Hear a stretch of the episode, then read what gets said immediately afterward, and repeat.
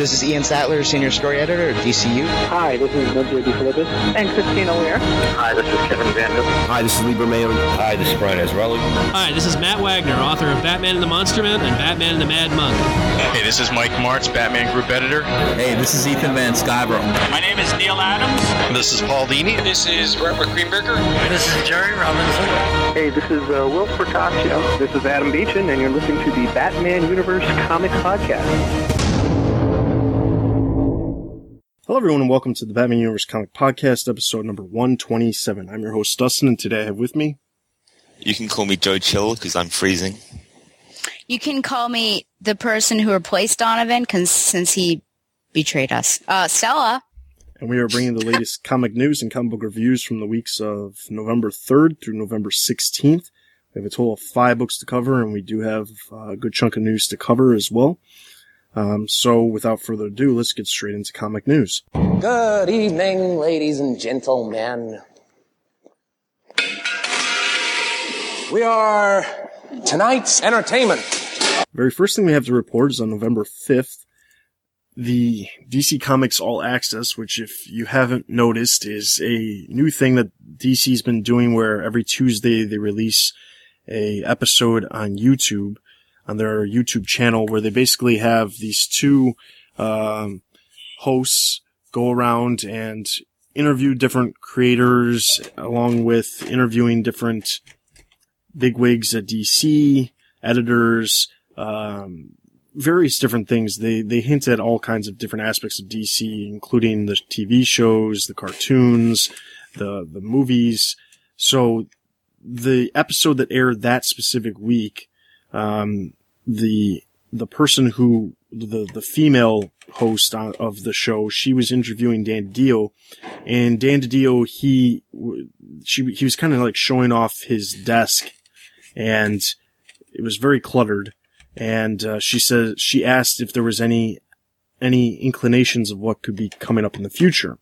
Uh, so he mentioned that if you look at this bulletin board that he had over his desk, those were that was hints at all the different things that are coming up in DC. Um, so there was a brief camera shot of it, very brief, and as it turns out, someone amongst the internet, uh, you know, paused their their their uh, video at the exact moment and happened to notice that there, the new event for next year's September, uh, is going to be called Five Years Later Month. Uh oh.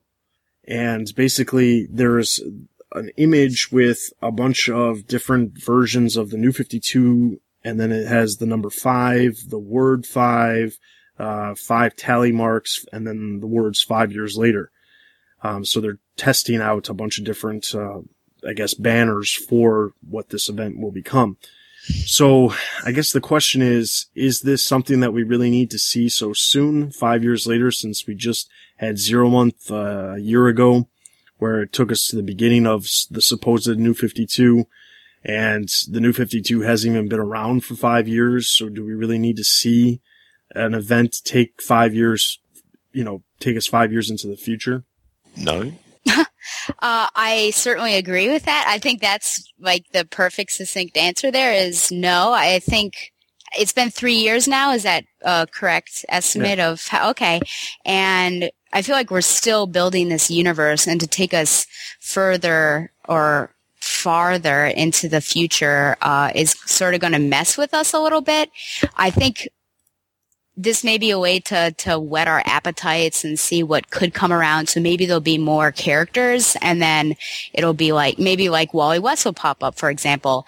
And so everyone who's a fan of Wally West is going to be really excited but you know they've got to wait for that you know amount of time. But who knows how long five years is in comic land because that could be like 10 world 10 years of actual sales. But uh, i'm worried that it's just number one we i feel like we just had this event here. And number two this isn't necessarily anything that i'm i'm interested in. So i'm just worried it's going to mess us all up now. I'm sure i'm sure it is going to mess us all up yeah, I, th- I think you brought up an interesting point in kind of where is this going to take place because if we're going by New 52 continuity, Justice League have been around for about five years. So is this thing going to be like five years in the future from kind of present comics? So they've been around 10 years and like, yeah, what does that mean? I'm sure that even though they, they've, they're like planning out the logo nicely, but I'm sure they haven't planned out continuity. So there's going to be lots of, you know, lots of errors and things like, well, this can't happen if this happens. And how does this happen if this is the case? And there's going to be a lot of that in, uh, in September, I fear. Now, obviously, this is going to be something that's probably not going to be actually officially announced until May of next year. Um, and I don't even know that DC intended on this being revealed here. Um, now, given that DC obviously is behind the finished version of the episode of DC All Access, I would assume that they would have seen it. But this is also one of the few things that have actually been revealed in that uh, in that show that they have every Tuesday, um, outside of just cover art or things like that. So I should say related to the Batman universe at least. So to to have this, you know, okay, fine. You want to you want to jump five years into the future, fine. Um, realistically, I don't really see what the point of that is because if you look at it from the perspective of, you know, we've had events in the past where we've had one year later. That was in the comics not even that long ago, um, in the Batman comics, where a bunch of, you know, Batman, he leaves Gotham for a year and the, the stories are taking place with how Gotham deals with Batman not being around for a year. And, you know, the, the interesting thing about five years later across all the DC books is it just, there's a lot of characters that are, you know, that have gained a lot of footing in the new 52 that really, what do we really need to see five years into the future for other than just to have everyone sit there and be like, oh, this is what you can expect five years in continuity time, which who knows how long that'll actually have to take place. As Stella said, it could take 10 years in the actual comic sales world. So, I mean, to me, it just feels like it's almost like DC is trying to foreshadow what will happen in the future, which will only back themselves into a corner in certain story, uh, with certain story elements. So, I don't really understand the necessity for it. I think they could have come up with something maybe a little bit better, but you know, with these events, I don't know how much more they really need to do. Zero month to me was a giant waste of time where we learned really a whole lot of nothing. And yeah, I'll leave it at that. Do you think we're going to see any Robin in that issue? I don't want to even think about that. it would be like a very different. Do you think? Are you saying like Robin, like Damian Wayne, like he'll be back? No, I or, think he's referring to Harper Row. Oh, well, we don't even know what's going to be happening with Stephanie Brown at this point, though. It's going to be spoiler. Uh, yes, but five years in the future, what do you think she's going to be? She'll be dead. what? you are a terrible person. All right. So next up on November 6th, the new creative team for Detective Comics talked with Newsarama about their work and what they're planning on doing with Detective Comics. The, the, the big thing that came out of this interview was them talking about how they were going to do a lot more detective stories, which seems to be the case when a lot of these writers take over Detective Comics. They always say, Oh, well, we really want to get to the heart of the book and we really want to do detective stories and ground-based stories and, you know, based in reality. And that's what they all end up saying. And then somehow their stories mutate into, a little bit more of the supernatural or the the villains that aren't necessarily falling into that same line of you know detective based uh, specific ground based reality stories. So uh, not a whole lot came out of this interview. I just thought it was kind of interesting that for whatever reason everyone always comes into Detective Comics saying the exact same thing. Yeah, uh, I think we said this before, but I, I really hope that uh, this creative team does actually tackle the detective uh, aspects because I think that's something that's missing at the moment, and it's definitely something I'd like to see. So fingers crossed for that. Uh, I'm actually just looking forward to see their take on the art because, frankly, I, I loved how uh, how they were doing it in um, in Flash and everything, and so I think that just their storytelling with the art itself was amazing in that book. So I'm looking forward to see what that is like. But, you know, people do say about the detectives, but I think they're, from that interview, I really got a sense that they were super excited about taking on Batman. And yes, we've heard this before, but it's coming from a group that I feel like have never really touched Batman before. And so I think that we can take stock in what they're saying a little more than someone who has been dealing with Batman uh, before in the past or for a while. So I think they may come in feeling like they've got a lot to prove, and so they're really going to pull out all the stops and make it an enjoyable ride. Uh, and and I do trust this creative team. So hopefully they they won't make me eat my words, but I think it could be uh, a good good step. And I I don't know why I didn't say it earlier, but the creative team we're referring to is Francis Manapul and Brian Buccellato. Mm-hmm. For whatever reason, despite the fact that I didn't say it, Stella didn't say it either the entire time she was referring to them. So that's that's that's who we're, Oh that's who we are talking about. Yeah. Um, I, I do, you know, I will say, despite the fact that I didn't get a whole lot of out of this interview, other than you know, DC just doing their their generic hype up the new creative team that's not going to actually pop onto the book for another three months. Um, the the thing that I got out of, you know, the thing that I'm I am in, I am looking forward to Manapul and Buccellato taking on the book. Um, I have read some of their work on Flash and I have enjoyed it. So it, it, it's nothing about that. It's just, as far as the interview goes, I wasn't super keen on the generic questions that seem to pop up in a lot of these interviews nowadays. But I am looking forward to it. And I think a lot of what they've done in Flash outside of using, you know, Flash villains could be easily carried into Batman books very easily. All right. Uh, next bit of news on November 15th, uh, it was revealed that the first Black Robin will be appearing in Detective Comics number 27. Uh, Scott Snyder tweeted that he and Sean uh, Murphy will be writing a sci-fi Batman story. Now, we talked about this before, and I believe on the last episode, we talked about that most likely this story was going to pop into Detective Comics number 27. And in fact, it is going to be in Detective Comics number 27. But as it turns out, the uh, Robin that Batman will be paired with in this specific story that Snyder and Murphy are working on is going to be African American. So this is actually going to be not only the first time that the character has been African American, but it's it's also the first time that the, the that Batman is going to be, uh, ha- well, I should say, an African American has had such a high rank in the Bat Bat world of allies. Now, if you look at Lucius Fox and the character and uh, David Zavimbe, who have played Batwing, I wouldn't say that Batwing is nearly as a high of a rank as Robin is, and there's other characters in the past that have that have been that have been black as well. Orpheus comes to mind, um, which a lot of people probably don't even know who that is. He's not, it's not that long ago. It's within the last ten years. Orpheus Rising, Rising was a uh, mini series. He also played a role in uh, War Games. But outside of that, uh, this is this will be interesting. Obviously, there's no word on who the character is or if it'll even be revealed.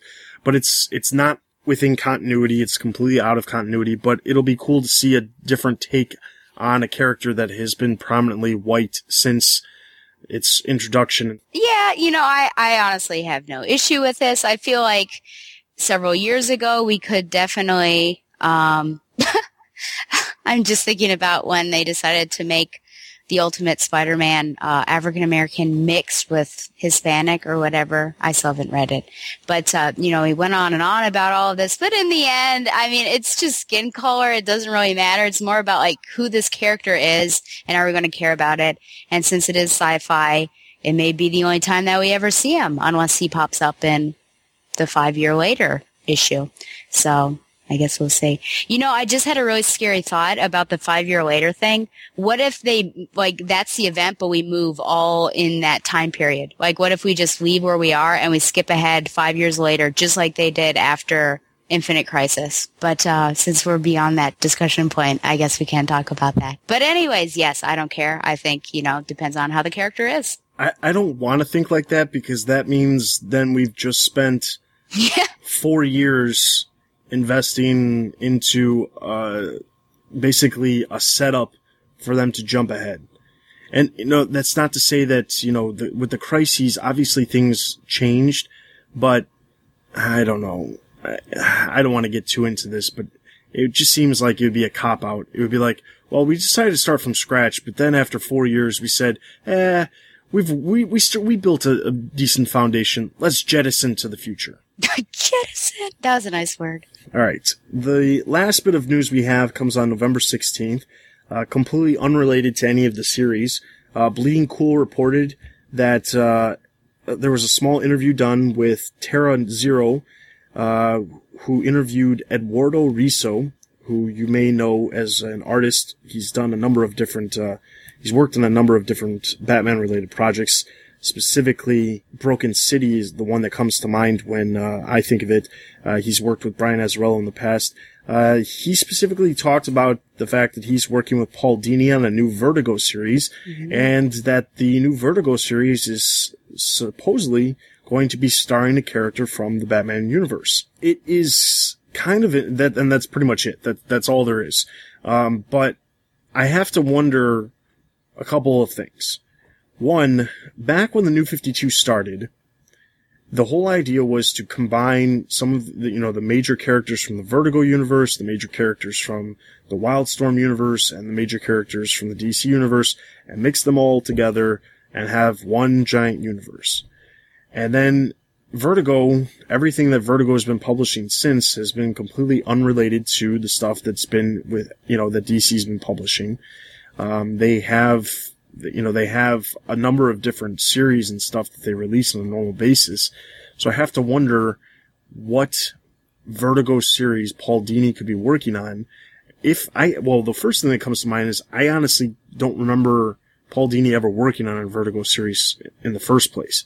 So for him to work on a Vertigo series, number one, is kind of interesting because Vertigo, uh, the Vertigo label generally means a more mature themed book regardless of what it is. It could be sex, it could be violence, it could be horror. There's a ton of different stuff that happens in the Vertigo books. But generally, that's where the stuff is. It's also, uh, when you, when it gets to the heart of it, it's a lot more independent type comics where it's very creator owned. The creators are telling, you know, they're, they're, they're dictating everything that's happening. Their editors aren't holding them back, which is great. And, you know, there's a lot of really cool stuff from Vertigo that has been released. But what's kind of weird is Paul Dini, who has mostly done work under DC. Uh, he's he's done some work at other companies as well, but mostly work that's not creator-owned projects. Number one, but then to do a creator-owned project and then to do a project that has a character that's from the DC universe seems a little odd to me. So I have to wonder if maybe there was something lost in translation with the interview or what because it seems a little odd that Vertigo would publish a, a mini series or a graphic novel that would involve a Batman character, but not play into the DC universe. Especially since DC has no problem releasing mini series and graphic novels that are completely unrelated to continuity now that enough time has passed in the new 52. Uh, I don't know, but I'm looking forward to it. Um, depending on what it is, I'll, I'll probably check this out. Um, I like Paul Dini and, uh, Eduardo Risso is a bit kind of hit and miss for me, but for the most part, I like his art. And, uh, I've been reading The Wake, um, from Vertigo as well as Trillium. And, uh, I think The Wake is actually the best Scott Snyder I've read since, uh, his detective one. So, uh, yeah, I, I want to check this out when it comes out. All right, so that is all of the comic news we actually have for this episode. So we're going to jump straight into our comic book reviews. And the very first book we have is Batman number 25.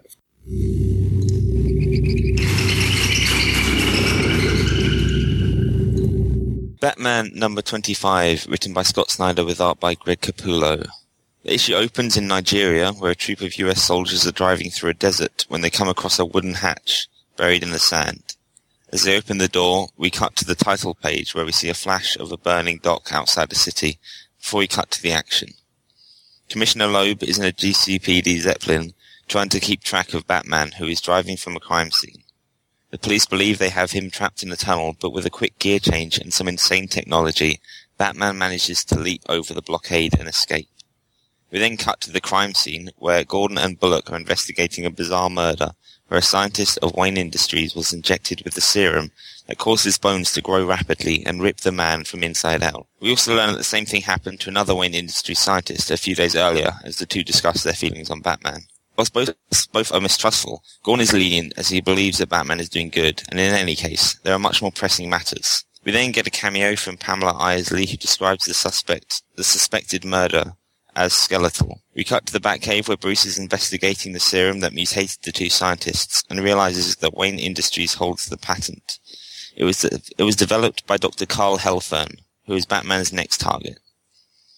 Bruce's research also turns up mention of a Dr. Death, the name given to an uncaptured criminal behind similarly mutated animal skeletons. As well as all this, we see a signal jammer that Bruce is building to neutralize Riddler's next attack. Bruce climbs out of the Batcave and finds Gordon waiting for him at the at the top. Bruce acts coldly towards Gordon, which arouses suspicion. But when he goes to the but when he goes to look in the cave entrance, he is met by a wall of bats. There is also mention of a cover-up regarding Bruce's parents' deaths, which might explain his attitudes towards him. We then cut to, Goth- to Gotham University, where Bruce is visiting Lucius Fox to ask him about Helfern, a former colleague of Fox's. However, as Lucius explains a little about Helfern and the serum, he claims the work was as much his own as Helfern's and stabs Bruce in the neck with a syringe full of the serum as Dr. Death, as Dr. Death stands over his shoulder. The issue, ben, eh, the issue ends back in the desert where all of the vehicles are on fire and everyone appears dead. We then have a backup with a young Harper Row who is caring for her brother in the blackout after their abusive father leaves for the night we see the start of Harper's knowledge of electricity where she hooks up a bedside lamp to run by battery. The first thing I'd like to talk about is this is kind of within the zero year story. It's a kind of new arc. Um, so it was more of a setup within this. Do you, do you think that it's kind of carried on as the pace or did it slow down for you or how, what did you think of the issue? Did you enjoy it? Well, I didn't really feel like uh, at one at one point I thought the issue seemed a little longer, but I think that was mostly because there was a lot of dialogue in it. It was um, a little longer. By how many pages? Because uh, I mean, I know that there was the backup, and once I saw that there was a backup, I figured that's why it was it was longer. It, the solicitation say forty pages instead of thirty-two, which is why it was an extra dollar. Oh, okay. Well, that, I guess that makes a little bit more sense then. Um, I, you know, well, at that point, then I guess, you know, it did seem, it did seem longer, but I thought it was because of the dialogue. Um, but as you just pointed out, it, it legitimately was because it was longer. I don't really understand the necessity to keep these longer. We just had last month's issue also be extended and it didn't even have a backup. So I don't really know if this is just DC's way of saying, Hey, Scott Snyder, if you want to write longer stories, we can charge more money for it. And, you know, you know, he has no problem writing a longer story. So if that's just the case of what's happening, then I guess that's what's happening. But, you know, do I have a problem with it? Mm, no, not really. I mean, like, the, it didn't seem like it was drawn out. Um, you know, there's certain things that, you know, probably could have been trimmed here and there, but it wasn't like major things where they lasted longer than they should have. Not, not as other books I've seen do these kind of things where there's an entire issue where it seems like it should not be there. It just felt like the writer, you know, basically texted in their script in five seconds because they were on a deadline. Oh my gosh. So, um, that being said, you know, it's alright. Uh, I kind of wanted to talk about the backup because this kind of goes back to the theory that he can't write six issues without mentioning Harper Row at least once. So we get her in the backup, which I, you know, I thought we were going to be able to avoid for quite a while. But for the first time, I actually didn't mind her characterization, and I thought that as far as origins go, this was a decent, a good one for her interest in electricity and, and things like that. Yeah, I think you know with with Harper Row, you know, she's a character that I think a lot of people just despise because it's been force fed to us. The fact that it's been fed to us by people other than Scott Snyder is probably the main reason why I don't like it. You know, it's if it's you know it's one thing if it's Scott Snyder's character that he just wants to be his character, but the fact that we've seen the character pop up in other in other titles. That's the thing that bugs me about it. With this, you know, I don't really see a problem with it. You know, it shows that she's, she's, you know, she's completely technology, uh, tech savvy and she's, she, you know, she can do things. Um, you know, she's definitely filling a void, uh, that Oracle left being the tech savvy person that she was since the new 52 started and we no longer have Oracle. Um, that's not to say that she's a replacement for Oracle, but she's filling that gap that we don't really, we don't really see anybody really being the tech person any, in any aspect. So, I mean, it's kind of interesting to take five years, you know, go, go, five years back to zero year. And, you know, this is basically her situation. I'm glad that it happened in this short story. I'm glad that the short story wasn't just about her. It was also setting up some of the events that were also happening in Gotham at the same time. So to me, you know, I think it's fine. I think, you know, we get a little bit of her backstory without getting it, you know, too shoved down our throats. So, you know, it was, it was all right.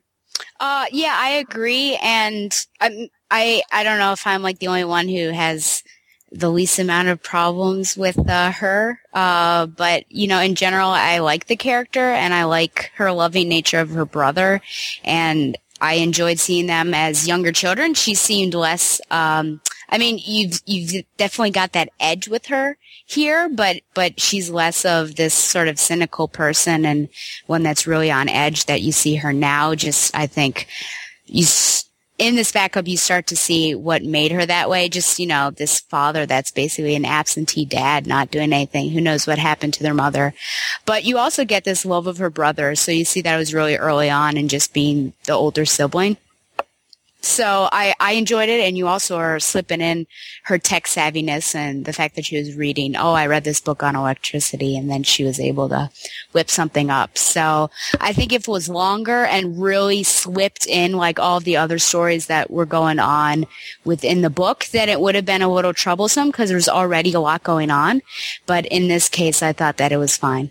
And the other thing, it's more something to mention because we haven't really got much to go on. It's just this kind of a, couple of strange things going on, like uh, Lucius Fox's apparent turn, which I guess won't make sense with uh, things like Batwing, and you know we've already seen him in the New Fifty Two. Um, so I'm I'm sure that's going to be some. And then uh, this kind of this mention from Gordon about you know it wasn't my fault that night your parents died, and there's some kind mm-hmm. of cover up there. That's something that's interesting. So um, I'm looking forward to seeing those storylines play out throughout the rest of the series. Yeah. Um, so they're, they're things I'm interested in, but there's not much to go on yet, other than speculation. Yeah, I mean the thing is, you know, when I when I I first read the issue, um, the Lucius Fox thing was probably the biggest surprise to me, but I don't think it is what we we think it is. I think it's basically you know Lucius is probably under somebody's con- under uh, Doctor Death's control in some way, and that's probably what he's done. Why he's done it. If not, and somehow he comes back from this and he becomes, you know, it's funny because as I was reading him, they were ba- it's, it seemed as if they were basically setting him up exactly the same way he was set up when Bruce meets him for the first time in Batman Begins, where he's like, "Yeah, this is where I work now because uh, you're you're your uncle fired me because in Batman Begins it was it was somebody else who demoted him and basically shoved him down into the basement to do nothing because they didn't want him basically being the person that he was, putting up a fight about certain things that the Waynes would not appreciate. So I mean, it was kind of interesting to see that, but then when once the turn happened, it was like, wait, wh- where did that come from? But I, I just get this honest feeling that that's it's it's probably something. It's probably not as uh, as as seen as we are seeing it. Um, it's probably something a little bit more uh, less obvious um, than what we're being shown. The and then the, the, the the Gordon thing is kind of interesting, and I'm looking forward to seeing what happens with that because uh, we'll we'll see this in in uh, some of the other books. It, we see in this zero year uh, the crossover thing that's happening amongst all the books that Gordon is, you know, he's kind of taken a liking to Batman and not necessarily like, oh, I want to partner up with him, but he gets to the point where in a lot of these stories we see Gordon saying that he thinks that maybe Batman is doing good for the city, unlike the corrupt cops. So it'll be interesting to see why, if Bruce Wayne has problems with Gordon because of something that possibly happened with the, the murder of his parents, why he has no problems working with him as Batman. I, you know, I feel like Doctor Death doesn't really have like a, a huge power set that that we should be concerned that he's somehow controlling um, Lucius. I know Doctor Death had some sort of like gas gimmicks, uh, but I feel like those were more meant to kill people. I mean, correct correct me if I am incorrect, obviously, but I feel like if if we he were to go in any other direction with uh, stuff that he's chemicals that he's using, whatever he's doing, then uh, we're getting close to sort of scarecrow for me, anyways. I mean, we already see what he's doing with these characters and their bones getting out of control, but um, I don't know. I feel like we're we're dancing on deadly territory if we're uh, really revitalizing this character and making him wholly new. Uh, I think it'd be, I guess, have we seen Lucius Fox? It's been so long since we've seen him. Have we seen him like modern day without going like this? Not zero year, but we have, well, haven't we? Oh yeah, we've seen him since we've seen him. The, okay. The thing is, there was there was a point that I saw that I remembered, and I can't honestly remember when this was. I want to say it it happened at some other point beyond, you know, way before zero year, but it was still happened. Scott Snyder wrote it, where Bruce goes to Lucius, and Lucius is creating no, now okay. I think I, it was it was in Batman Earth One, where Lucius was creating prosthetics, and Bruce goes to him for help because he is a tech savvy person, mm-hmm. and that's where I was getting confused. I was for some reason I was thinking it was like in a backup, you know, as a prelude to Zero Year or something, and I was thinking, huh, that doesn't make any sense. But now now that I've connected that to it was, it was uh, Earth One, that makes more sense but uh, he has been in this in the the stories. Um, it you know, as far as Doctor Death goes, Doctor Death, he's not a huge character. He doesn't have a huge power set. They could completely revitalize the character, and it really wouldn't do anything to damage the character because, I mean, other than just throwing back Doctor Death, who was a character who was originally created when you know right around the time Batman was created. I think it was like two months later from Batman's original appearance in Detective Comics that mm-hmm. Doctor Death appeared. So I think that you know using Doctor Death is really just hey let's throw back and you know let's use this character that you know no that's not to say the character hasn't appeared he recently appeared i believe in tony daniel's run of batman right before the new 52 it's not that the character hasn't appeared um, you know, if they want to re- completely redo him, this is one of those characters where I could care less if they redo him because there's not a lot there that really, you know, they can mess with. There's not this extensive publication history of the character that they're going to really jack up if they, if they, you know, try to change up the character to make it whoever they are. Um, so as far as that goes, I don't really care about that. But yes, in the past, he has really just used gas He's walked around with a gas mask. He's like a guy in a fedora wearing a gas mask and a trench coat. And that's what he does. He sprays gas on people to kill them. Okay. So I mean, obviously yeah. this is this is a different incarnation, mm-hmm. but uh, I'm not as opposed to it um, because I think that you know if they want to just there it really just seems like they're trying to throw in these a lot of these different elements from Batman's early days in publication history to really you know get people who are newer to comics, you know, maybe more interested in some of these characters.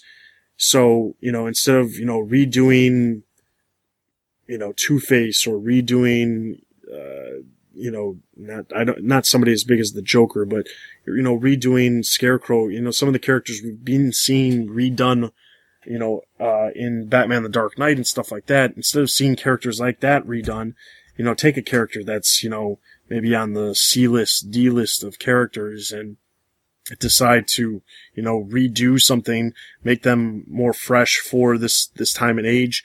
Hey, I'm okay with that. You know, I don't think there's, I don't have any problems with that. But didn't you guys have problems when they came back with Black Mask and all of a sudden he had this like psionic powers that he was messing with people? Well, Like- Black Mask is a much different character than Doctor Death.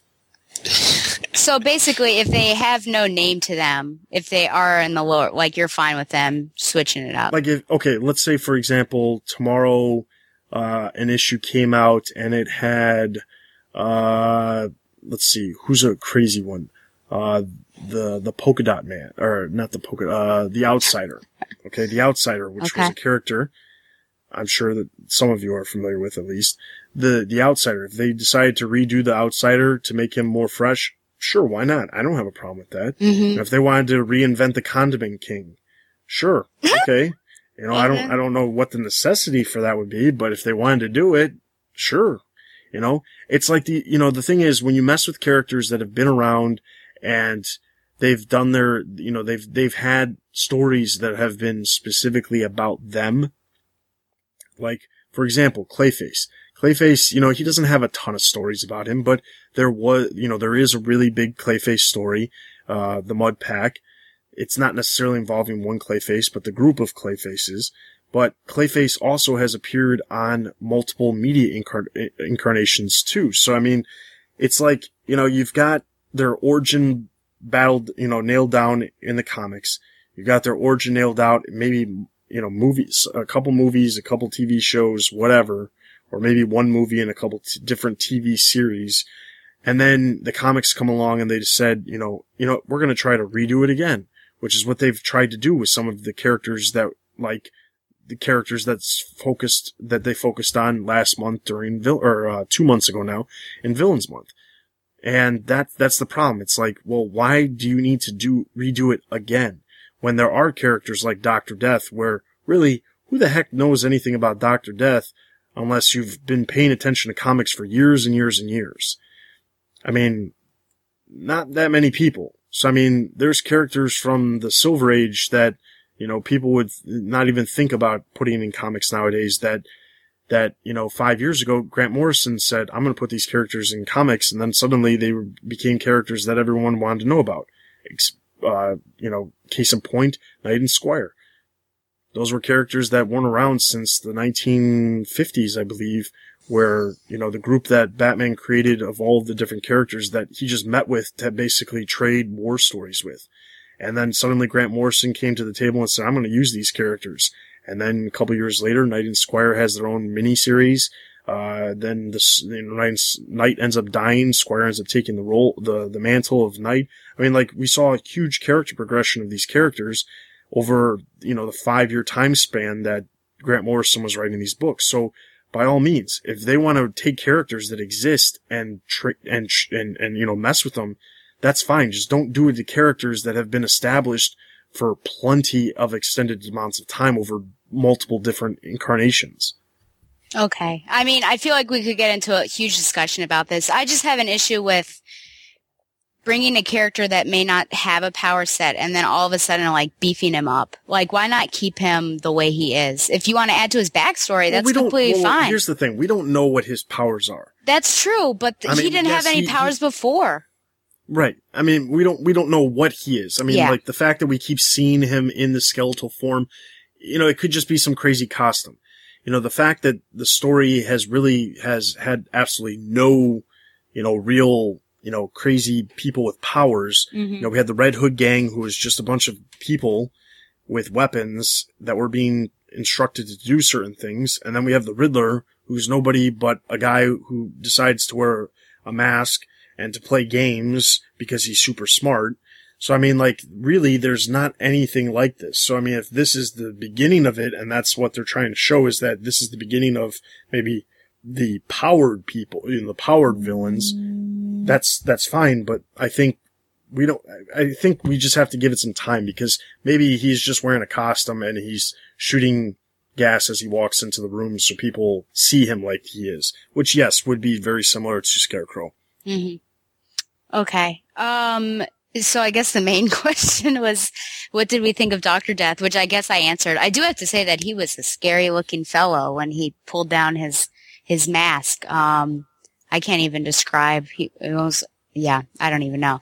Uh, the Gordon thing, I it's interesting certainly and I guess this is where we're we're going here because you know Snyder said this is going to be completely different and all along we've said well this is what we've seen before. So here's a moment that it is in fact different. It makes me feel uh sad just the fact that there is this animosity on Bruce's side, at least. I mean, that was kind of a mean thing that he did, asking Jim to look down there and then like push the button and have all the bats fly up in his face. That was a terrible thing to do. And so there's got to be some cause for it. And I feel like it was probably not Gordon's fault, whatever happened. Um, but like just circumstances. It was like a bad situation. And I'm sure it has to do with, um, the bad, the bad cops at the time. But that is, uh, that'll be interesting to see. I'm also wondering what's with this stuff in Iraq. That that was those scenes I wasn't really sure. Oh well, I think it was Iraq. Um, those scenes I wasn't really sure. But, uh, oh, I'm sorry. um, those things I was not really sure what was going on. But um, yes, Nigeria. I apologize.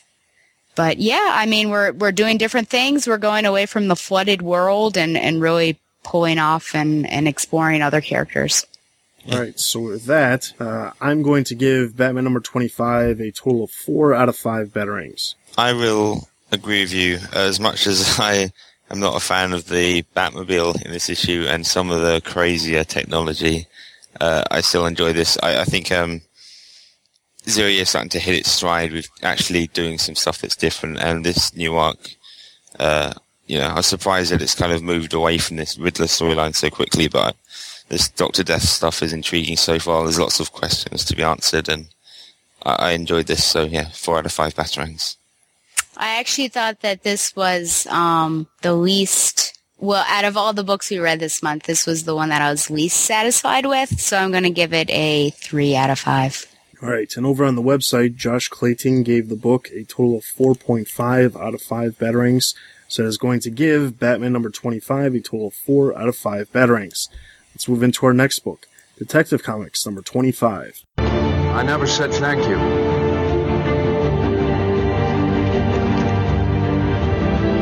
And you'll never have to. Detective Comics number 25, written by John Layman, art by Jason Fabok. Uh, this is also part of the zero year tie-in. Um, this one focuses on Gordon. Six years ago, Gordon is basically uh, looks like he's in a bad situation. He's he's attempting to look into the Sionis uh, Sionis chemicals, um, specifically because there's a new gang that has emerged after the Red Hood gang disappeared, calling themselves the Black Masks, and in turn, uh, during his investigation, he comes across he's he's working with Henshaw, who, as it turns out, is actually working with them um, they knock him out, load him into the truck, and uh, Roman Sionis tells him to drop him off the bridge and make it look like a suicide. So we see him being thrown off the bridge. He's about to hit the water, and then suddenly he says, uh, "Although today I don't." And then we see him emerging from the water uh, on the next page. Uh, we then see uh, basically the setup of the Red Hood gang being, you know, eliminated and the Black Masks appearing um, and how Batman is part of Gotham now, and there's just it's just a legend right now. Uh, we then this is now taking place a couple days later, where we see Gordon and his uh, partner uh, investigating a murder that the Black Masks uh, just a robbery that took place where they killed everyone, and it was at a battery factory, and everyone was murdered. But as it appears, his partner does not care really about doing detective work because it seems as if his partner is actually corrupt. Um, after getting a lecture from Commissioner Loeb about staying on point, looking for the vigilante, uh, Gordon decides to take matters into his own hands and maybe push the vigilante, uh, go the vigilante route and do his own thing. He goes to talk to Roman Sionis. As he gets to the Janus chemicals, um, he finds out that uh, he is unable to talk, but that uh, Roman Sionis has a weird desire for masks. Um, as we then cut to later on, uh, he tells Loeb all of this, and Loeb tells him that he's going to partner him with Henshaw, who's a part of internal affairs, specifically because he's not sure how many uh, corrupt cops are involved in this. Uh, we then find out that, uh, as it turns out, uh, we skip forward to the present where Gordon is approaching the police precinct. He bursts through the door. Henshaw is sitting there setting up the fact that uh, Gordon committed suicide. He uh, punches Henshaw in the face. his partner pulls a gun on him. And in, in turn, Gordon pulls out an envelope and says, listen, I just was at a, uh, a house and Henshaw's house. And as it turns out, the, uh, there's a, there was an entire folder of all of the corrupt cops that Henshaw had in case he ever got taken down. Um, so as it turns out, uh, that was it. The person who ends up, uh, knocking out, uh, Gordon's partner is a, is a person with a jacket labeled Bullock. Uh, we then see a bunch of corrupt cops being taken out. Uh, Janus Chem- Cosmetics, as I've now mis said the name of the company three times, this is the correct one. Janus Cosmetics uh, goes under. Uh, the next time anybody sees Roman Sionis, he has a new mask on his own face, and it turns out a lot of the corrupt cops end up dead themselves.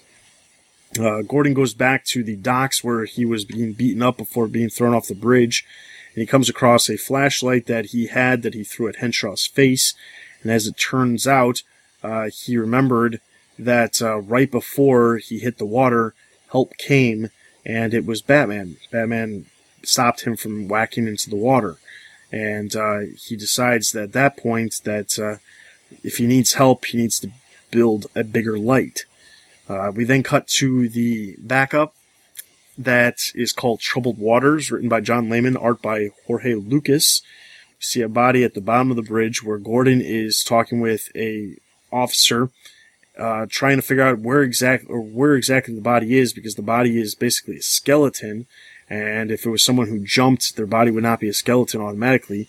Uh, he then notices that the officer's face is, is slashed. So Gordon asks what happened, and uh, the officer tells him that as he was uh, trying to process the crime scene, there was a gentleman in the crowd who he recognized as Kurt Langstrom, who was, you know, kind of going a little cuckoo about someone, about knowing who did this and he needed to stop her. And then suddenly he transformed into a man bat mm-hmm. and flew away.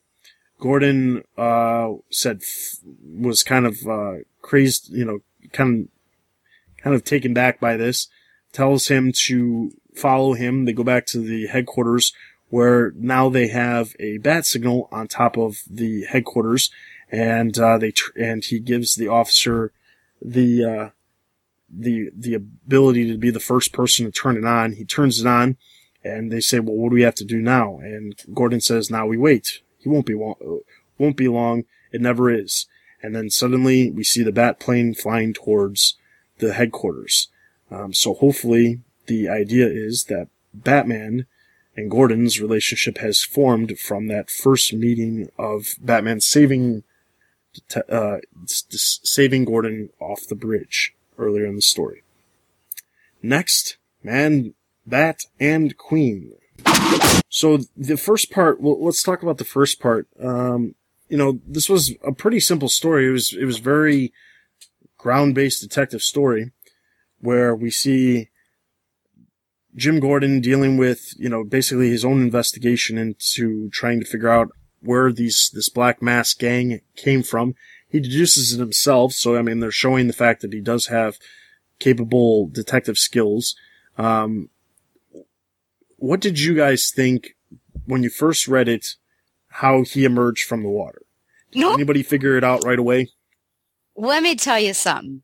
If you remember my discussion on Batgirl 24 and how I was freaking out because it's like Jim Gordon 2.0, him fighting all these superpowered villains, I literally was getting upset because I thought that they had bestowed upon Jim Gordon superpowers and that he somehow survived this fall.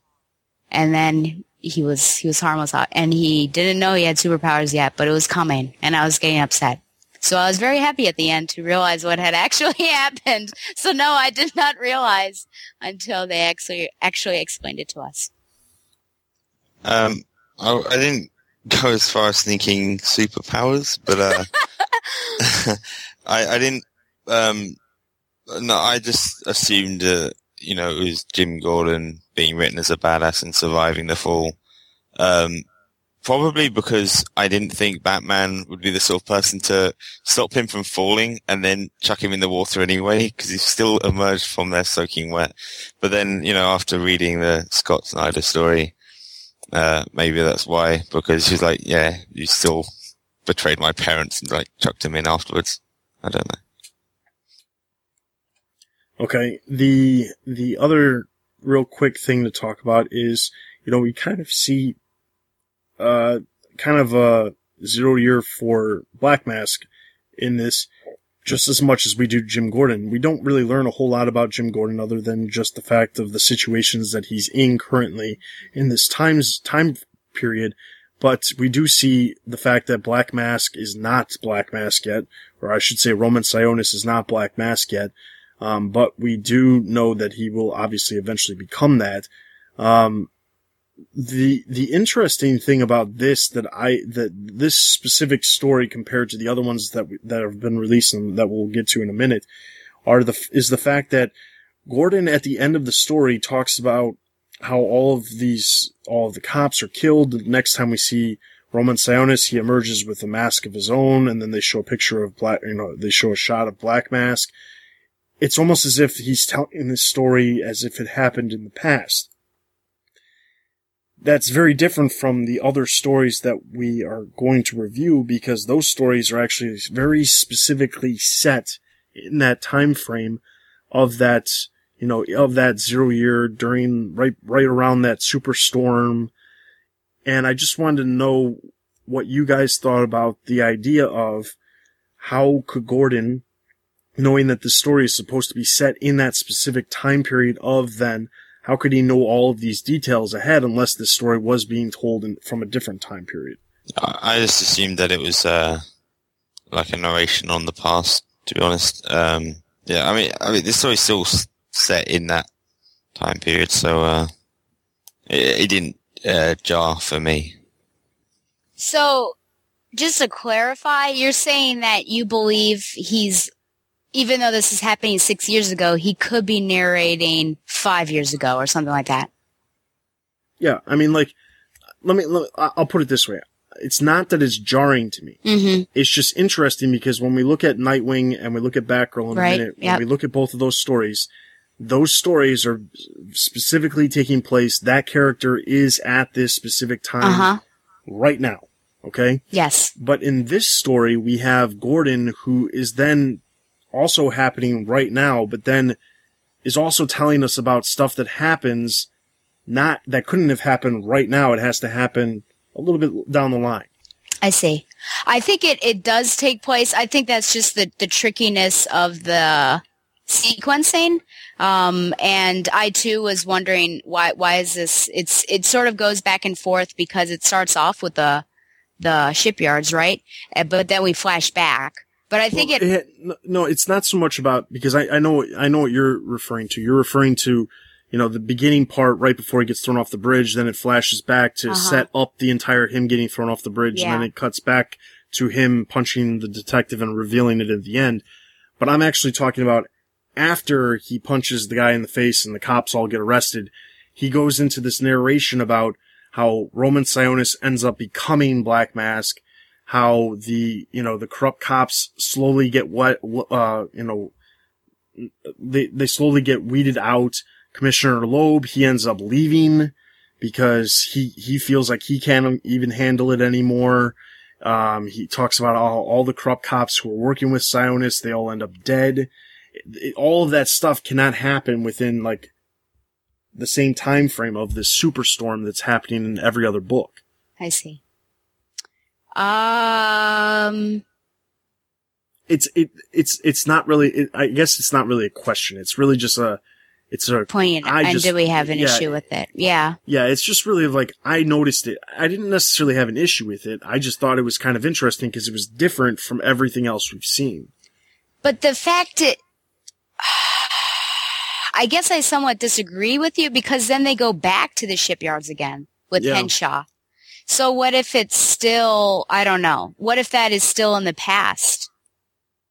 Maybe um, this is, there's just some weird, t- because he is narrating, he is talking, I agree with you, he's talking about the rise of Black Mask, all this stuff, but then all of a sudden we're back with Henshaw betraying him, and then we flash back even we- further, we you know? him- yeah, and then we see him going back to the shipyard and Yeah. picking up the flashlight. So I mean, like maybe maybe that's the case. I don't know. And then the fall That- off the just I guess it's just that one small spot. Yeah. Of you know him telling us that all the corrupt cops were killed and Black Ma- or and Roman Sionis becomes Black Mhm. Mask and Loeb leaves. I guess that was the real you know kind of thing that throws it. But everything else, I mean, it works fine Yeah. as far as the narration goes. That just seemed completely weird to me. How that was there. I mean, it, it's fine where it is. I'm not saying they needed to take it out, but as far as the narration goes, it just seemed odd to have it placed in the story at all. They could have just left it open. We already know that eventually Black Mask, you know, is who he is. We already know that eventually Gordon becomes commissioner himself and Loeb has to leave. Right. So I mean, like, do we really need to be told that? I don't know. I don't think we did, unless of course this was one of those stories where it was just like, hey, maybe people are going to pick up the book who don't normally do it, and we're Mhm. going to explain some things to them. Yeah. I mean, it's very much like a Batman year one, if you think about it. Uh, in the fact, you know, I always, well, I say along with other people that Batman year one is very much a Jim Gordon tale. You don't really see Batman as much, nearly as much, I would argue, as Jim Gordon.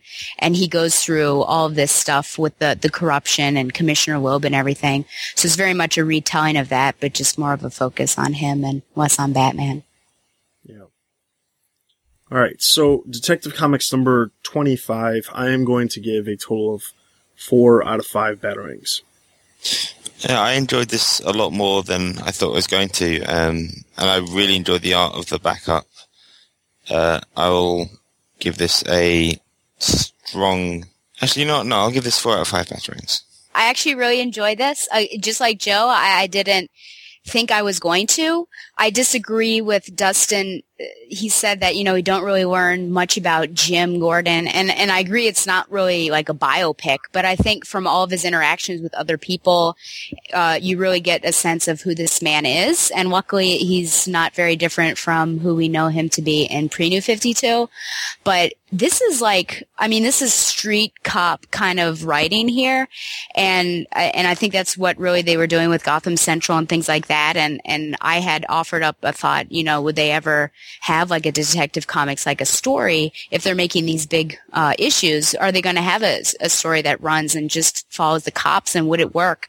And in my opinion, I mean, this is an experiment right here of whether that would work or not. Did you enjoy following Jim Gordon just, you know, on the street and, and seeing what he deals with day to day? And I thought that it, it went really well and, and I enjoyed everything. It was very much like a film noir, just sort of, you know, following a cop and, and how he was fighting corruption. The only thing that really tore me out of it was the, uh, the Kurt Langstrom scene. Uh, it just seems like, even though it was a backup and it was somewhat related, that I, I just wasn't ready for it and it didn't really seem as in place. Cause then all of a sudden we flash forward to the bat signal. So it's like everything should be interconnected, but it wasn't as much. But, uh, I, I actually really enjoyed this issue. So I'll give it four out of five. All right, and over on the website, Benjamin Scott gave the issue four out of five batarangs as well. So that's going to give Detective Comics number 25 a total of four out of five batarangs. Let's move into our next book, Batgirl number 25. Wow, Batman is so cool. And did you see? He works with a girl. I could totally be like her one day. When can I have a grapnel? Not until you're old enough. When will that be?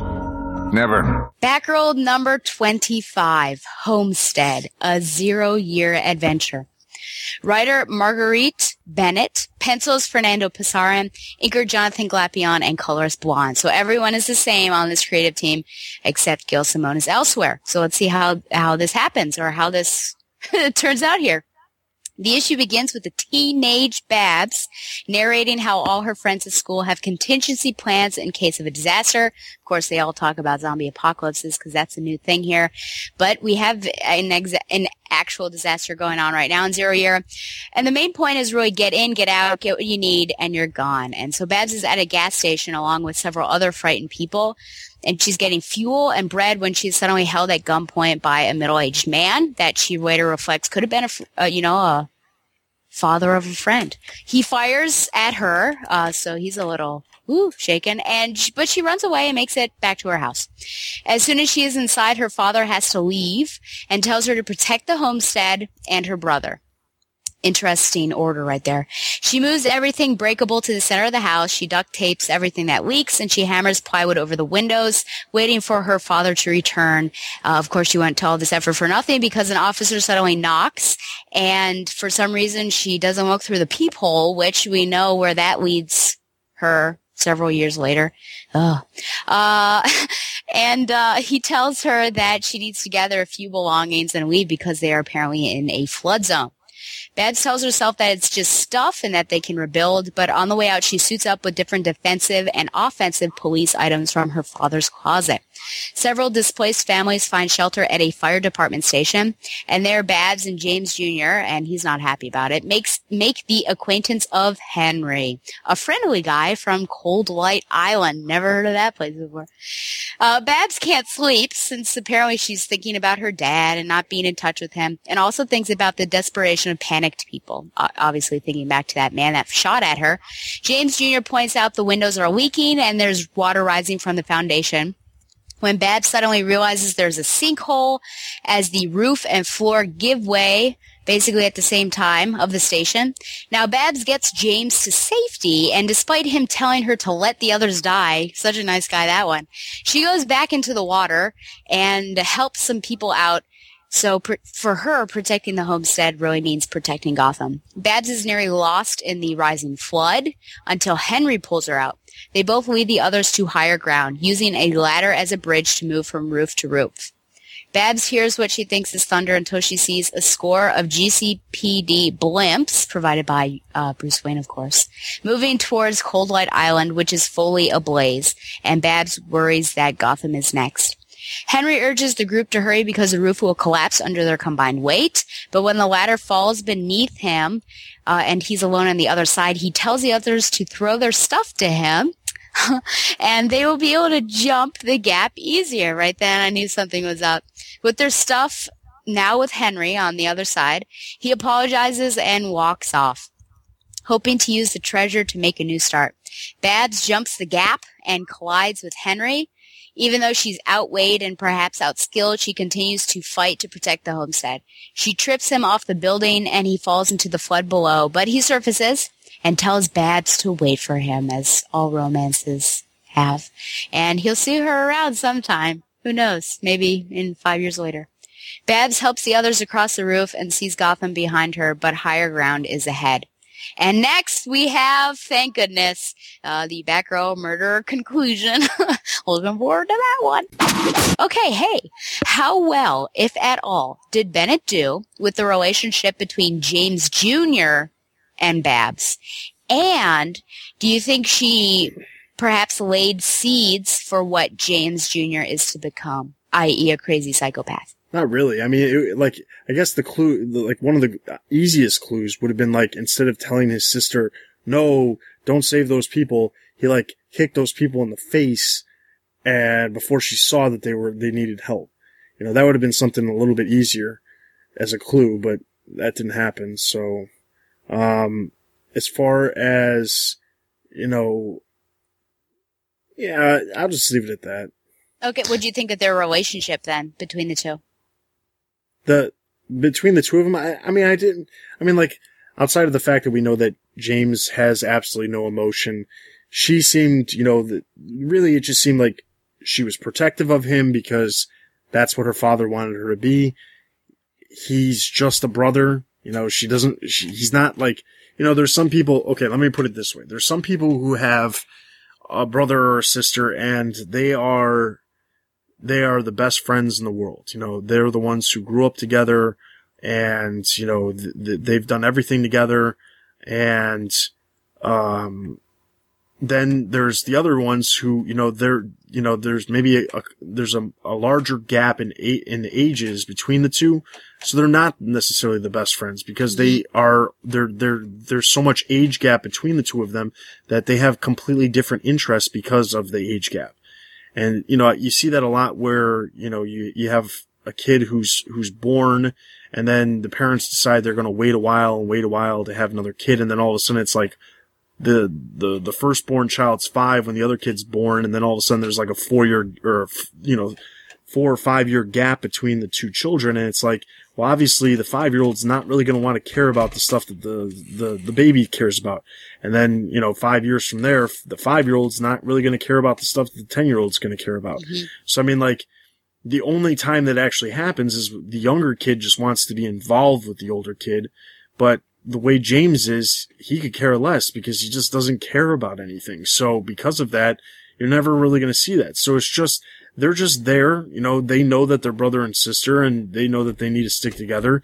And, you know, he, he it's on, you know, as far as he goes, he doesn't come across as like anything where he's like, oh, I'm going to try to get rid of my sister, anything like that, you know, and I appreciate that because they could have done that route and it would have been stupid, but, you know, they're just written as a brother or sister who are brother and sister. You know, they're not friends. They're not, you know, they're not going to go, you know, play video games together probably, but, you know, ultimately they'll do what their parents are told or, you know, they'll do what their parents tell them to do. I don't think there was much, uh, like really delved into between their relationship. It was kind of like a, hey, dad said we should do this. It was like, shut up, we're going. Um, so, uh, there were some kind of seeds, I guess, but I kind of felt the, leave them there to die. It was a bit much. Kind of, no, I, his personality, especially in Scott Snyder's kind of writing, he was always more quiet and, um, kind of was an undertone kind of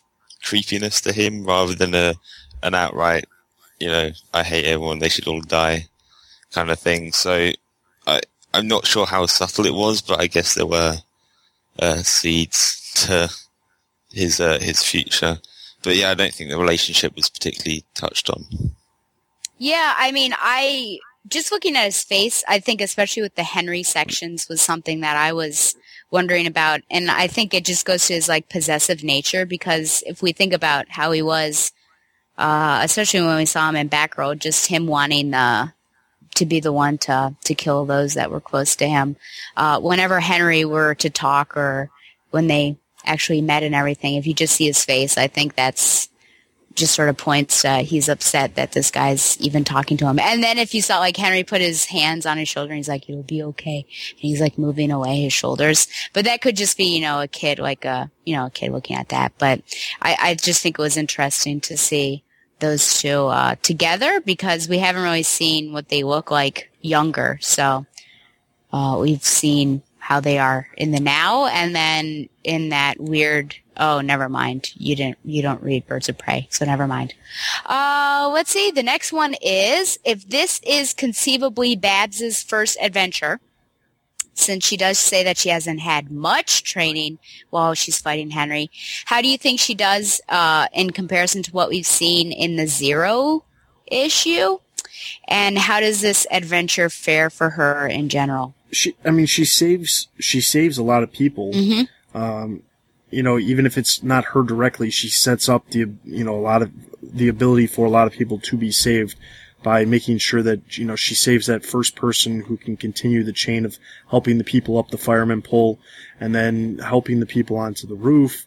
You know, yeah, it's kind of a horrible situation because she, she put a little bit too much faith into Henry and because of that, you know, that kind of cost them a lot of their supplies and stuff like that. But at the same time, it's just, it's one of those things where, you know, you know, she, she's, she's doing what she can, but throughout the entire issue, it really came across as she was still trying to do exactly what her dad told her to do, which was make sure she keeps her brother safe and to, you know, protect the homestead, which really just meant protect, protect James Jr. because that was really the only thing that really needed to be saved when, when it was all said and done. You know, the house isn't going to be able to be saved when it comes to the floodwater and stuff like that that she can control. So I mean, I think that it ultimately it just comes across as yeah, she was a hero. She she saved people, even if it wasn't like everyone's going to sit there and say that's the girl who saved us. You know, it's not going to be kind of like that. It's kind of like one of those unspoken heroes. So while she was looking towards this Henry guy to be a hero for her, she was actually probably the unspoken hero for a lot of those you know citizens. I do like the fact that she. It wasn't necessarily a victory as much. It was. It wasn't too easy, but then kind of she hasn't done much better in in her like modern day storylines. Um, if anything, she gets beaten up more now than she did then. So uh, it, it, there wasn't much of a change, to be honest. I at least thought that she did better in this issue, if only because she was younger and less experienced, and it seems like she's able to fare better than she was when she was inexperienced, older, and against this huge guy in Gotham City Police Department. Um, but it was interesting to to see her. I, I think this could potentially be like her first adventure, and I almost feel like this is a this turned out better than Zero Year did.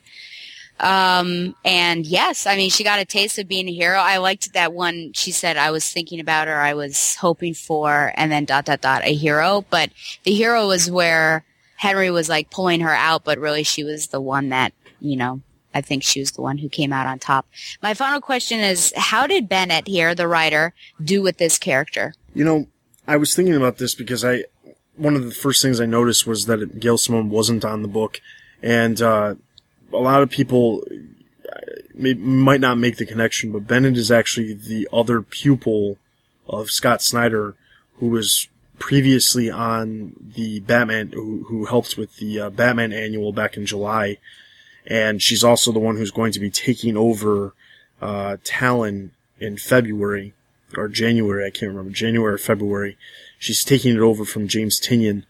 Um, so I was kind of looking at this from a bunch of different perspectives because I really wasn't a huge fan of that Batman annual in the first place. So this was another of something that she did so that I could kind of gauge as to how well she could possibly be on an ongoing series, knowing that she's going to be taking over Talon. Um, as far as jumping into the mix and kind of, you know, telling a story that's part of the overall thing, but not, you know, hindering the story that Gail Simone's kind of uh, that has been doing. I don't think she did a bad job. I mean, obviously she's got a little bit going for her because she doesn't really have to deal with any of the crazy crap that's been happening in Batgirl over the last couple months, specifically because this story is taking place way before any of that happens. So I mean, she can basically write a story that has that that can that doesn't have to reference, doesn't have to deal with any repercussions or anything at all of what's happened in the pages of Batgirl, which is something that most writers can can't say they can do because that rarely ever happens where they can come onto a book and say, "Oh, I get to write this character." But I have to deal with all this stuff that happened from previous writer because that almost is always the case. So I think that as far as just a Babs Gordon five years ago story, I don't think it was that bad. I don't think that that Bennett did a bad job. You know, as far as you know, was an amazing story. Eh, no, it was, I mean, it was just, it was, it was a, it was, it was on par for, you know, what, what I would expect of a normal Bat book. But I would say that it was a little bit above par of what I expected Batgirl because as far as Batgirl, I, I mean, I don't expect a whole lot coming from Gail Simone nowadays. So, um, I, I, I think it, w- it was fine. It wasn't like, it wasn't amazing, but, you know, it, it was, it was okay. It was, it was average it was an average story that you know that that told Barbara Gordon in a in a, in a very good way. Just you know didn't blow my mind, but at the same time wasn't nearly as bad as some of the crap we've seen in the last couple of months. I um I did a similar thing in actually stopped to have a think about how I felt about this because I wasn't sure if I was I didn't want to be biased and say oh yeah I like this more because it's not uh, Gail Simone um, or anything like that. Uh, I felt that she was kind of aping um, Simone's style in the kind the repetition of the inner, inner monologues, kind of the uh, got to protect the homestead, got to protect my brother, got to do this, need a hero, need a hero, got to protect my brother, need need to be a hero, got to protect the homestead, protect my brother, need to be a hero. Kind of that kept going on throughout the issue, which is something that I, I feel that repetition is is something that we see a lot in Simone's uh, writing of the character. So the character kind of felt consistent. I actually enjoyed uh, the story, the kind of the action in it, the pace and everything like that. So I thought that was well done. And I think that's kind of where most of my enjoyment came from was the plot, uh, not necessarily the writing. But like Dustin was saying, I don't think it was badly written. If it was decent to fairly well written, I'd say. Um, yeah, no issues with it, but it, it definitely didn't blow me away.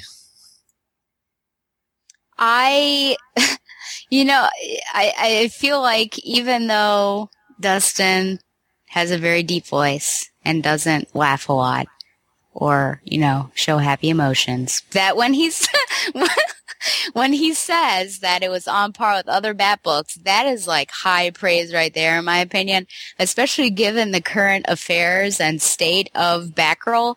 And just to go from like reviewing, obviously, you know, To Oracle is a month behind. So just thinking about, I, I just reviewed 24 and then reading this is like a breath of fresh air. And no, it certainly wasn't, it wasn't perfect, but I feel like it was a much better story than than we are accustomed to and it's darker obviously we're in this darker world so we can't have uh, this this funner book but is funner more fun uh, but I, I, I, just thought uh, the character was was better and I enjoyed her really stepping out and I think this was the realization of her and, and her love of Gotham and wanting to protect it and to show this as the, the beginning of it all, I just thought that it was it was well done in comparison to what we've seen. And and I too am sorry. You know, I honestly don't want it to seem like I'm not enjoying Gail Simone because I wish I could almost read books without seeing the title pages and then just go on what's in it because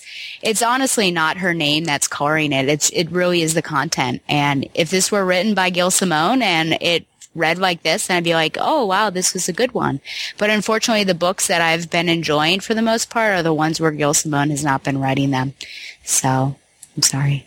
All right, so Batgirl number 25, I'm going to give a total of three and a half out of five batarangs. I'll agree at three out of five batarangs.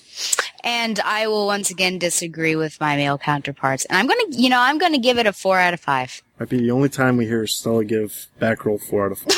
All right, so Batgirl number 25 gets a total of 3.5 out of 5 batarangs. Let's move into our next book, Nightwing number 25. Nightwing number 25, written by Kyle Higgins, art by Will Conrad and Cliff Richards. Uh, the issue starts off where a movie is playing. It's in fact The Swordwalkers. And uh, we see that Dick is actually in the theater watching the film and suddenly as the uh, film is as he's watching it the the entire city goes black um, everyone believes that uh, someone shouts we're being attacked and there's a huge riot of everyone trying to get out. Uh, dick gets stomped on as everyone's trying to leave and we cut to three hours earlier where dick grayson is performing at haly's circus um, and he is basically outshining uh, Raya and Raymond, and his parents are, you know, seeing this, and you know, they realize that he's basically he's he's showing off, and he's showing that he's better than Ryan Raymond. You can see Ryan Raymond not very happy about this. Um, after the fact, everyone in the circus is talking about how great Dick is, and oh, pretty soon it'll just be the Flying Grayson because he's so great. Ryan Raymond are pretty ticked, and uh, they decide that they're going to not go to the movies with him. Um, back at the uh, Grayson's trailer, Dick's father comes in to basically tell him he needs to stop showing off. Uh, you know, those those are supposed to be your friends. They're not meant to be the people that you basically look make look bad because you're you're better than them. Uh, we then cut to Gotham General, where, as it turns out, uh, there was an operation that was going on with Amygdala, and he is now woken up, and he is screaming, "It hurts! It hurts! It hurts!" and he's busted through the wall. Uh, we then go back to the theater, where, as it turns out, uh, Dick wakes up and he's approached by a, a couple of children and uh, he explains to them that he's from the circus, and the children say, "We know some back alleys to get back to there. Um, we'll we'll help you get back, so that way you don't have to deal with the riots on the main streets." Uh, we then find out that one of the boys is, uh, at, at some point we find out one of the boys is related to Sal Maroni. And then we, the, all the, the children and Dick come across Amygdala. Amygdala is, uh, chasing them throughout the city saying, kill the little people, kill the little people, I'm gonna get you. And, uh, they get into a building, they close the door very quickly, but uh, one of the boys actually hurts his leg. It looks like he uh, twisted his ankle. Uh, Maroni's son decides that he's going to, he wants to get lost because he needs to get back because his dad's going to be mad. Um, the girl says, no, we can't leave him. He walks off by himself. Uh, after Dick helps the boy, uh, they decide that they're all going to go together and they're going to pretend they are part, they all sword walkers and they put on fake masks. Uh, they see Amygdala's continuing to try to bash in the door as they climb out a side door. And then all of a sudden the banging stops and Amygdala comes bursting out of a wall right in front of them and he sees, he says, different little people and he starts chasing them again. Uh, all of a sudden Sal Maroni's son pops out of nowhere. He trips over a rock and, uh, they decide to, or Dick decides to go back and kick Amygdala in the, in the head and to draw Amygdala away from the, the children so that they in turn can escape. Uh, later, at the, uh, after he, a- after he draws them away, he makes a jump across a building that Amygdala cannot make and he crashes and smacks into the pavement, you know, uh, is like three, three stories below. Uh, back at the circus, uh, everyone's back and Sal Maroni appears and tells everyone that uh, he wants to know who's in charge. He's so glad that his son is safe. And uh, as it turns out, Sal Maroni says it meets C.C. Haly for the first time. Um, Sal Maroni says, listen, if there's anything the circus ever needs, I'm in your debt. I will help you with any way that I can. Uh, Haly says, you know, you know, that might be something that we might look into later on. Uh, we then see the Graysons come to Dick and say, you're grounded forever, but, uh, real, but, uh, we're proud of you and we're glad you're safe. Uh, we then see Dick apologize to Raya and Raymond, who come across as, uh, the, the typical emo couple. And, they in turn, say that, they explain, uh, Dick says, you know, maybe we need to change up the act and we can all work together as a team, the three of us, and maybe we can wear masks.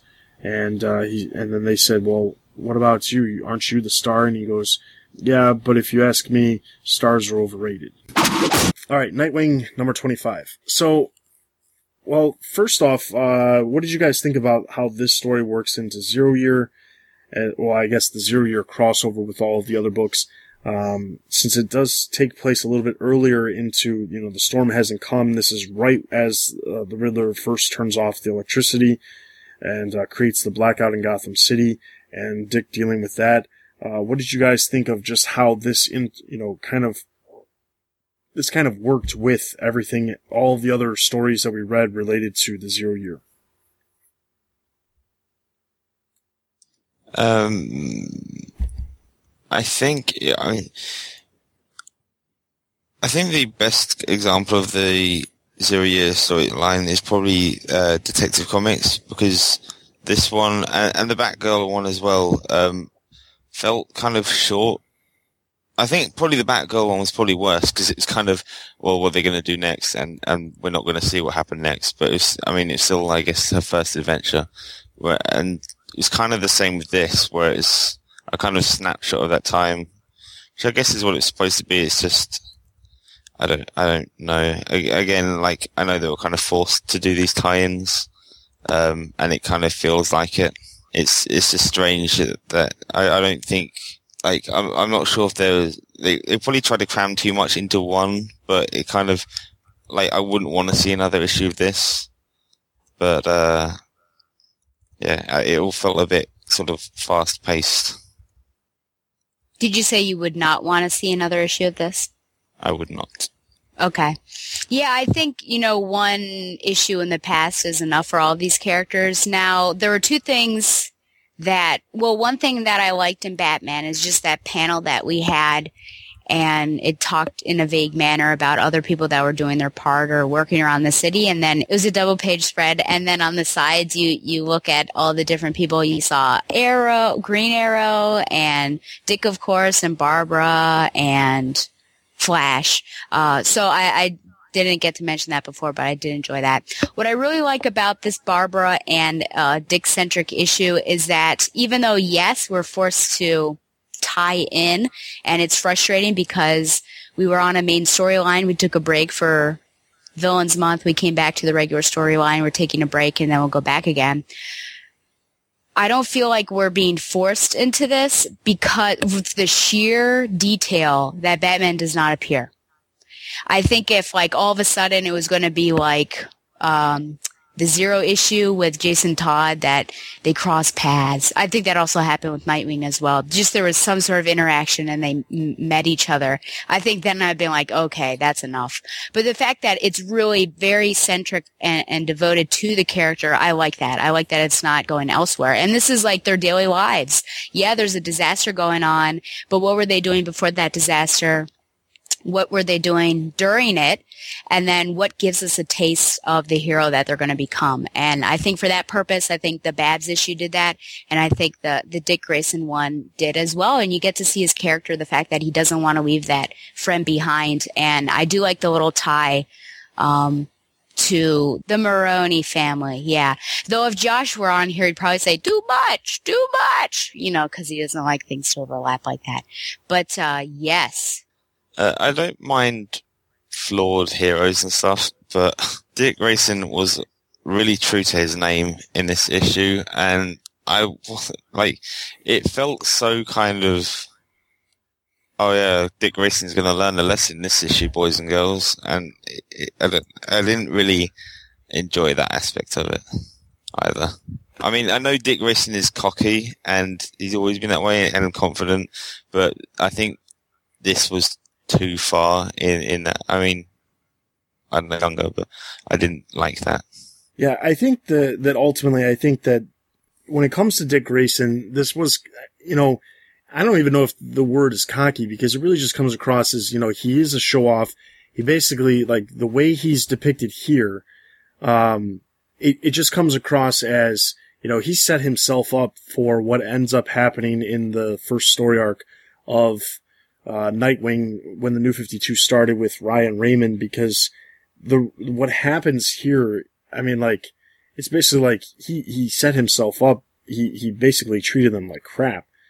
Uh, you know, yes, okay, maybe he turned over a new leaf after this situation. I, you know, I don't know if he did, then I don't really understand what the reasoning behind what they end up still doing, but, uh, um, but I think that it really just comes across as he was a show off.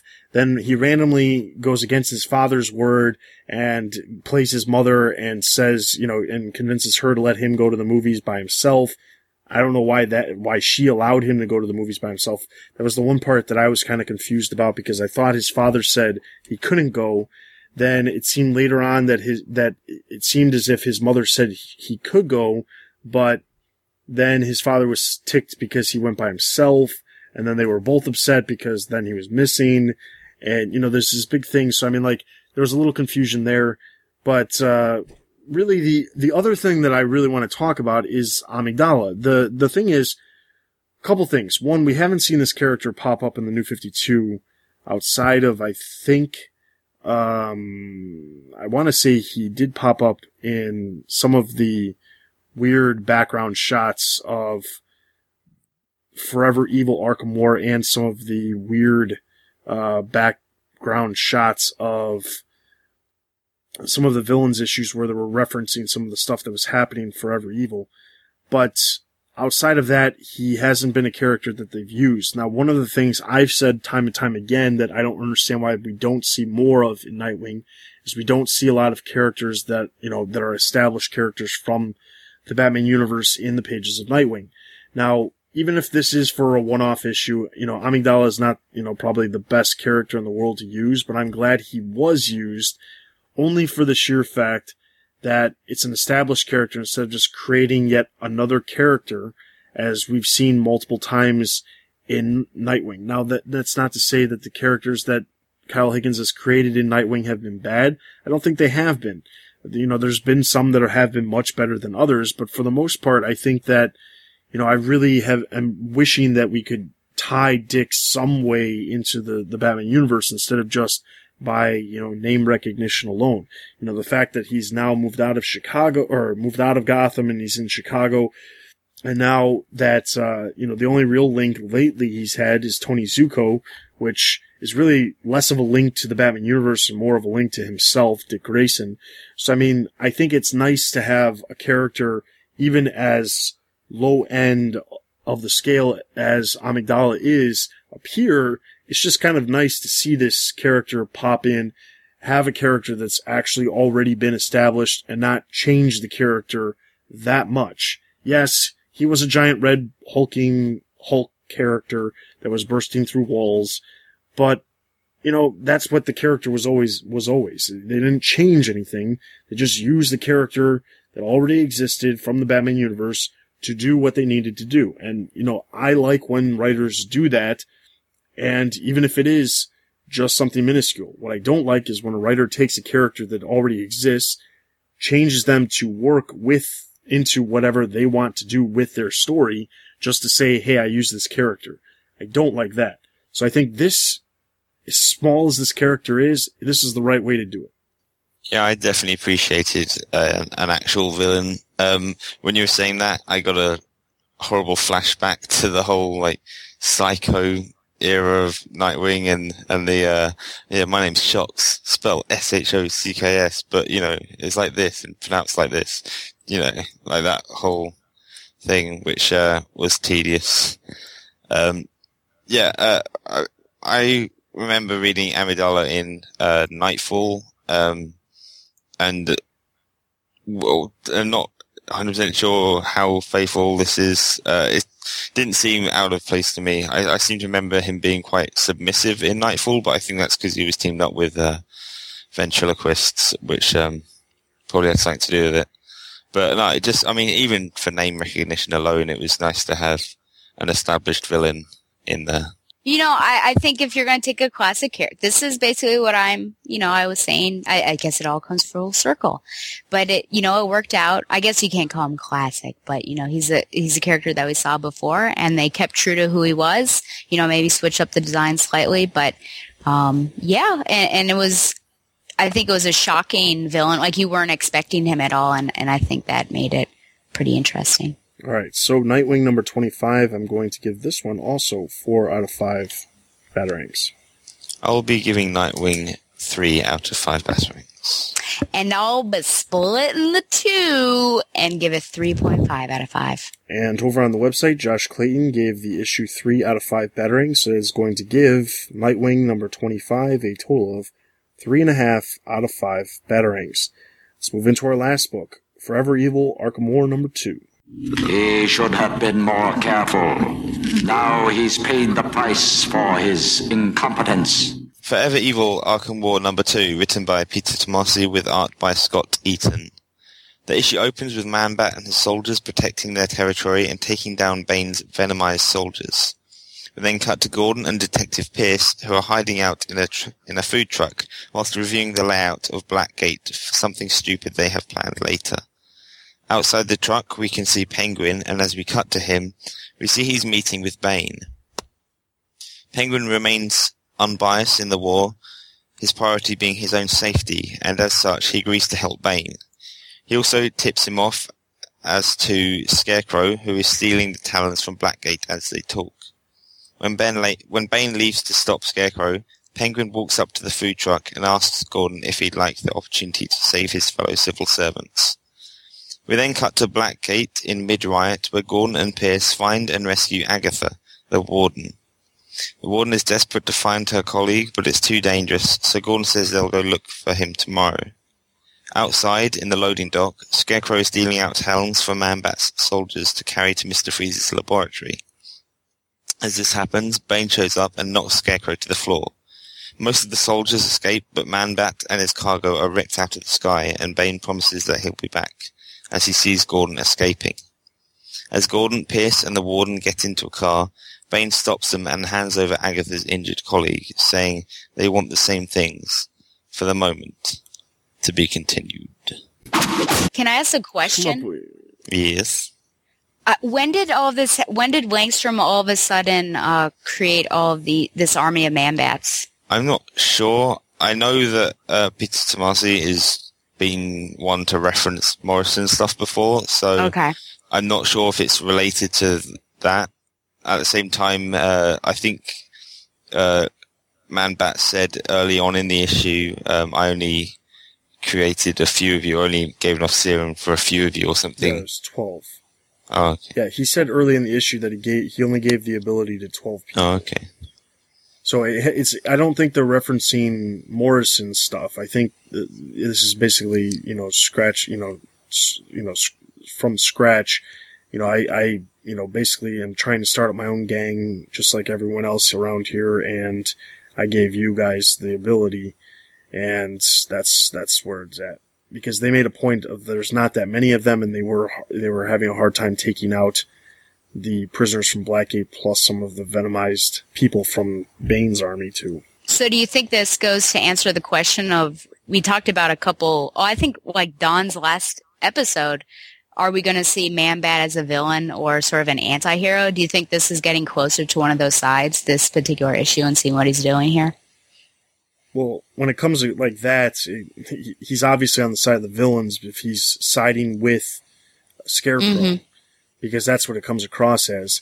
Now, the one thing that's interesting, you know, at, at a point in the at the point in the issue where they're all supposed to fly off with the Talons, and Scarecrow yells at Manbat to help him, and Manbat's like, "No, the Talons are the priority." I have to wonder to myself, okay, if the Talons are the priority, who is Manbat working with?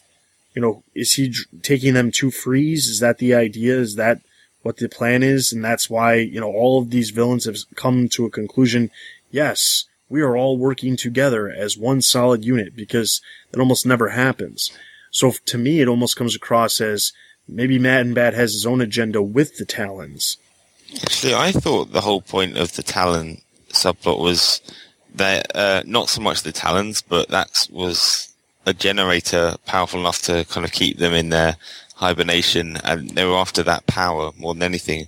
Because if they take them, there's that whole point about we've got to take them to Mister Freeze because otherwise they'll wake up out of hibernation. Um, which either means they'll die or they'll awake and start killing everyone again.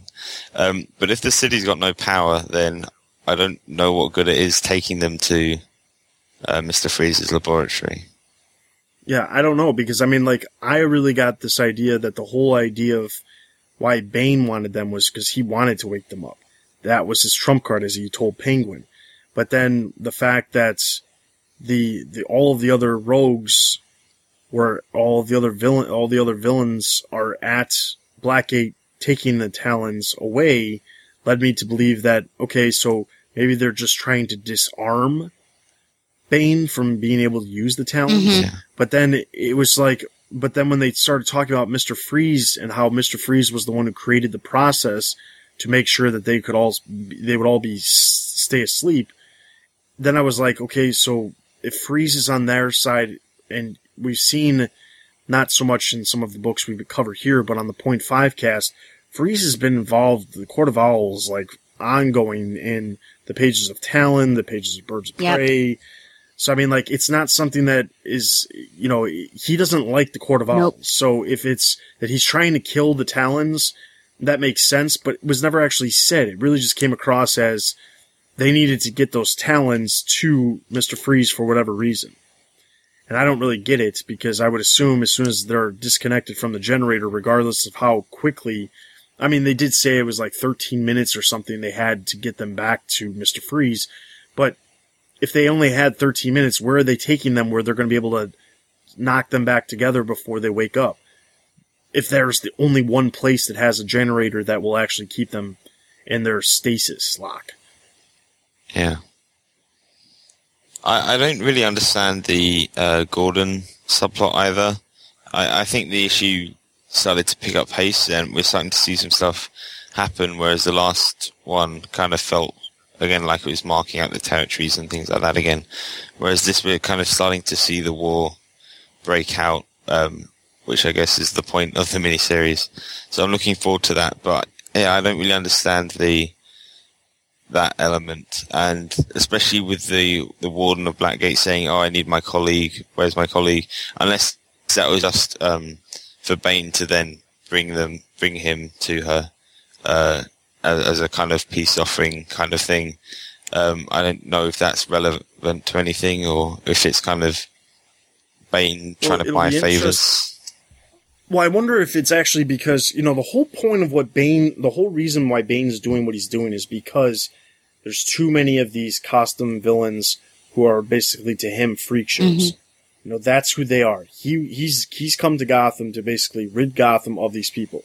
That doesn't mean that he, wants to sit here and kill off all of these citizens that live in Gotham City. So really, there's like, if anybody would be more inclined to side with the police, it would probably be Bane. Yeah, I guess I'm not giving him enough credit, which is probably because I haven't been reading a lot of the uh, series he's been showing up in. But I actually, now you said that, I actually like that uh, interpretation because uh, it, it goes back to him being more intelligent than uh, than he's often portrayed as.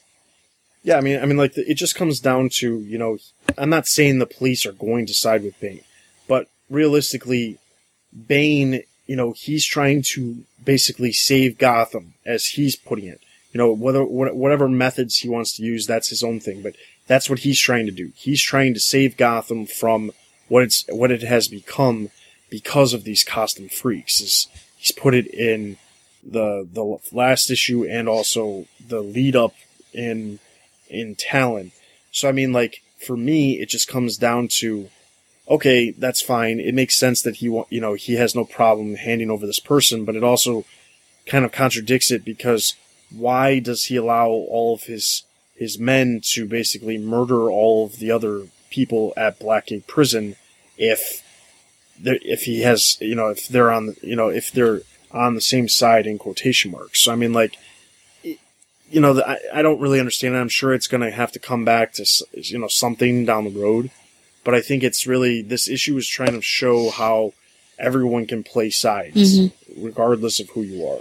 And I feel like for Bane, there's like, it's just his way or, or no, and he's going to use whomever he needs to to fit his purpose. Like we see him with Penguin, and Penguin's obviously playing two different sides. And I think whenever he needs it, he could use the police, but he wouldn't necessarily have them as like partners or anything. So once he's done with them, then he'll just discard them. But it's his will at the end, and whatever he plans on doing is crazy. So I don't, yeah, it's tough you know, I asked the question, is man bad or is he closer to the villain side or the anti-hero side? And I guess it depends on what you think is the bad side and the good side in this book here. Cause I think that was the whole point of Forever Evil is just that it's more than just black and white and there are levels of it. And so who are the good guys and the bad guys here? So I don't know if you guys have any thoughts on that. Which side would you be on? Would you be on Scarecrow and, and trying to keep Bane from taking over, or are you on Bane's side? Um, I'd be on the side of neither because I would be. Bad. Oh. I am. I initially, I was kind of on the Arkham side, and I think this is because of familiarity and kind of because it's kind of their territory, and it, I got the sense of Bane invading. But then when you look at what they're doing to the city, um, Bane is definitely kind of if you had to pick one of those sides, probably the side to go with in terms of slightly more just. But I mean, yeah, I, I, I would be the, the Robin to Dustin's Batman. Oh boy. Um, so I guess I'm the back row to all of that, but if, if that was, if that did, oh, hey, hey, hey, hey, hey. if, uh, if I didn't, I don't know. I feel more drawn to like Man Bat and I know Two Face, his allegiance wavers wherever the corn lands, but I feel like he was originally more closely associated with Scarecrow than Bane was. And I just feel like there's still a sense of justice within him. And Man Bat, I still hold out hope. I feel like he's more of an anti-hero, so I think I would go I definitely that think side. that's something that I hope is uh, drawn upon more is that there are different levels. Because if you're looking at Detective Comics, then um, Man Bat is definitely not a villain. It's kind of not even an anti-hero kind of thing. It's an internal struggle of trying to overcome this monster that he sometimes becomes and, and doesn't want to. And in that series, you know, it's about him now fighting Francine, um, not, you know, being a villain himself. Uh, and then with things like Two Face and kind of it just being a 50-50 chance whether he's going to be law abiding or, or, kill someone or whatever. And then, uh, I, I continue to like Penguin in this, um, just that kind of playing the field, just like, you know, whatever's best for me, that's what I'm going to do. Although I don't understand, like I said before, the him going up to Gordon saying, yeah, do you want to go rescue this person you know? Yeah, I don't really understand it either, but I mean, honestly, I, I, I have to say, uh, I got to go back a couple comments here. I have to say that there, that as far as if you had to pick a side, one or the other, um, I honestly, I would not want to be on either one of the sides because they don't really make a lot of sense with what I stand for. But I will say that picking only certain villains from one side, that doesn't really work because ultimately you're working with all of these other crazies.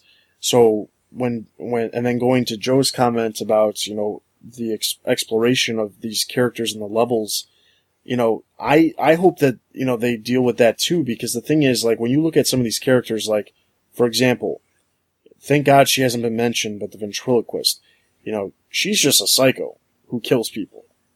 You know, there's, there's no, nothing about her that is, you know, she's a, she, and then she decorates them to be, look like puppets. Woohoo. I mean, like, there's nothing, like, unique about her. It's not like the, it's not like Two-Face where he's, he actually decides whether or not the person that he comes in contact with needs to die or not. And generally, you never see Two-Face walk up to Joe Schmo walking down the road and shoot him in the face. Oh gosh. Regardless, regardless of what the coin says. I mean, that just, you never see that. You know, and then the same thing like Joe was saying with Man-Bat. Man-Bat is not a character that, you know, if he's Kirk Langstrom, is not going to be walking down the street and then he's going to, you know, murder somebody and then wait till to, to become Man-Bat to eat him. It's, it's, it, they're very, very, very different characters. So it'll be interesting to see because, you know, some of these characters that got thrown in here that don't make any sense to me, like Ventriloquist, she's on such a different playing field. And uh, that's not a good thing in any way. I just want to clarify that. She's on a different playing field when it comes to like being a villain in the Batman universe, where it doesn't make any sense. When you look at you know, even Scarecrow, yes, he messes with people, but he's not just outright killing people. You know, that's the thing. It's like, when you look at a lot of these different characters, they just don't walk around murdering random citizens that are walking down the road. Unlike Ventriloquist, who, who has shown, has, they've shown multiple times to be that type of person. She will just kill people because she wants them to look like puppets after they're dead. I mean, like, there's nothing around it. So I mean, like, realistically, it just comes down to, I hope they do explore that, and I hope that there's like an internal struggle amongst all of the villains group, because some of them, you know, are more extreme than others. You know, Joker's not on this group. Joker's the only character that I think would actually just, you know, randomly kill people to kill people, as we've seen. But like a lot of these other ones, they don't associate themselves with the Joker most of the time because they're not like that. Yeah, yeah, I, de- I definitely think that this series has potential, and I, I really hope that Tomasi goes down that route. All right, so with that, Forever Evil Arkham War number two, I'm going to give a total of three and a half out of five batarangs. I'll give it three out of five batarangs. Would you believe that I'm going to agree with my BFFL, Dustin, and and give it 3.5 out of five? What does that make me? Um, what exactly does BFFL Best stand friends for? for life. Biffle. Okay. Biffle. oh wow. And over on the website, Corbin Poole gave the issue a total of 3.5 out of 5 batarangs. So that's going to give Forever Evil Arkham War number 2 a total of 3.5 out of 5 batarangs. That is all of our books. Unfortunately, there is no Bat Books for Beginners this episode. Uh, there is a issue with John getting this episode in, so uh, you will have to stay tuned till next episode to get the next part of Batman No Man's Land. But don't worry, uh, but you can definitely catch up with all of the previous episodes of Bat Books for Beginners by checking out the individual Bat Books for Beginners feed and leaving your comments on the individual episodes as well.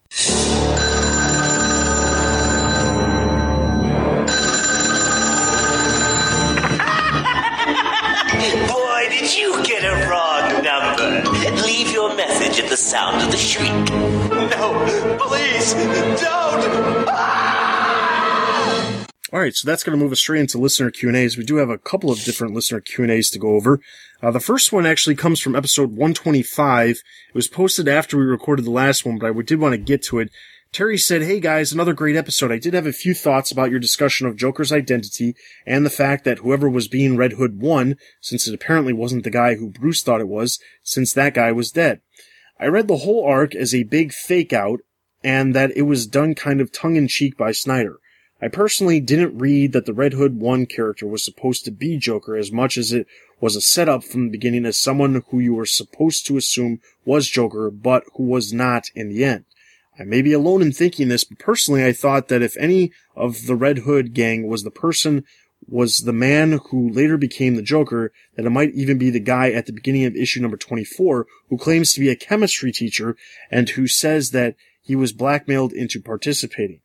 But even if that isn't true, I think the fact that Alfred references that the identity of the Red Hood leader is a multiple choice possibility pretty much is a direct call to the Joker saying in the killing joke that his origin is multiple choice in a way that lets you think that this guy was the Joker if you want, or that if it, if, if, or that it isn't if you want. Either way, just my thoughts. Keep up the good work.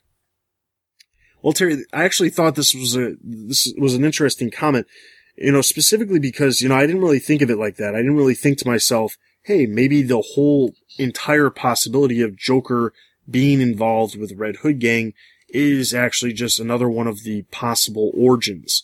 You know, the fact that this character from the Red Hood Gang did fall into a, a, a, a basically the pot of chemicals at Ace Chemicals that pretty much determined that th- that had to be the Joker. I mean, to me, that's just what it was. If it was tongue in cheek by Snyder, it was way, uh, there was a little bit more than tongue in his cheek because that, to me, that doesn't make a lot of sense of why would we go to the extremes of creating a character who's in the Red Hood, throw him in the, in the, the, the, vat of chemicals at Ace Chemicals of all places, and then somehow this is not the Joker.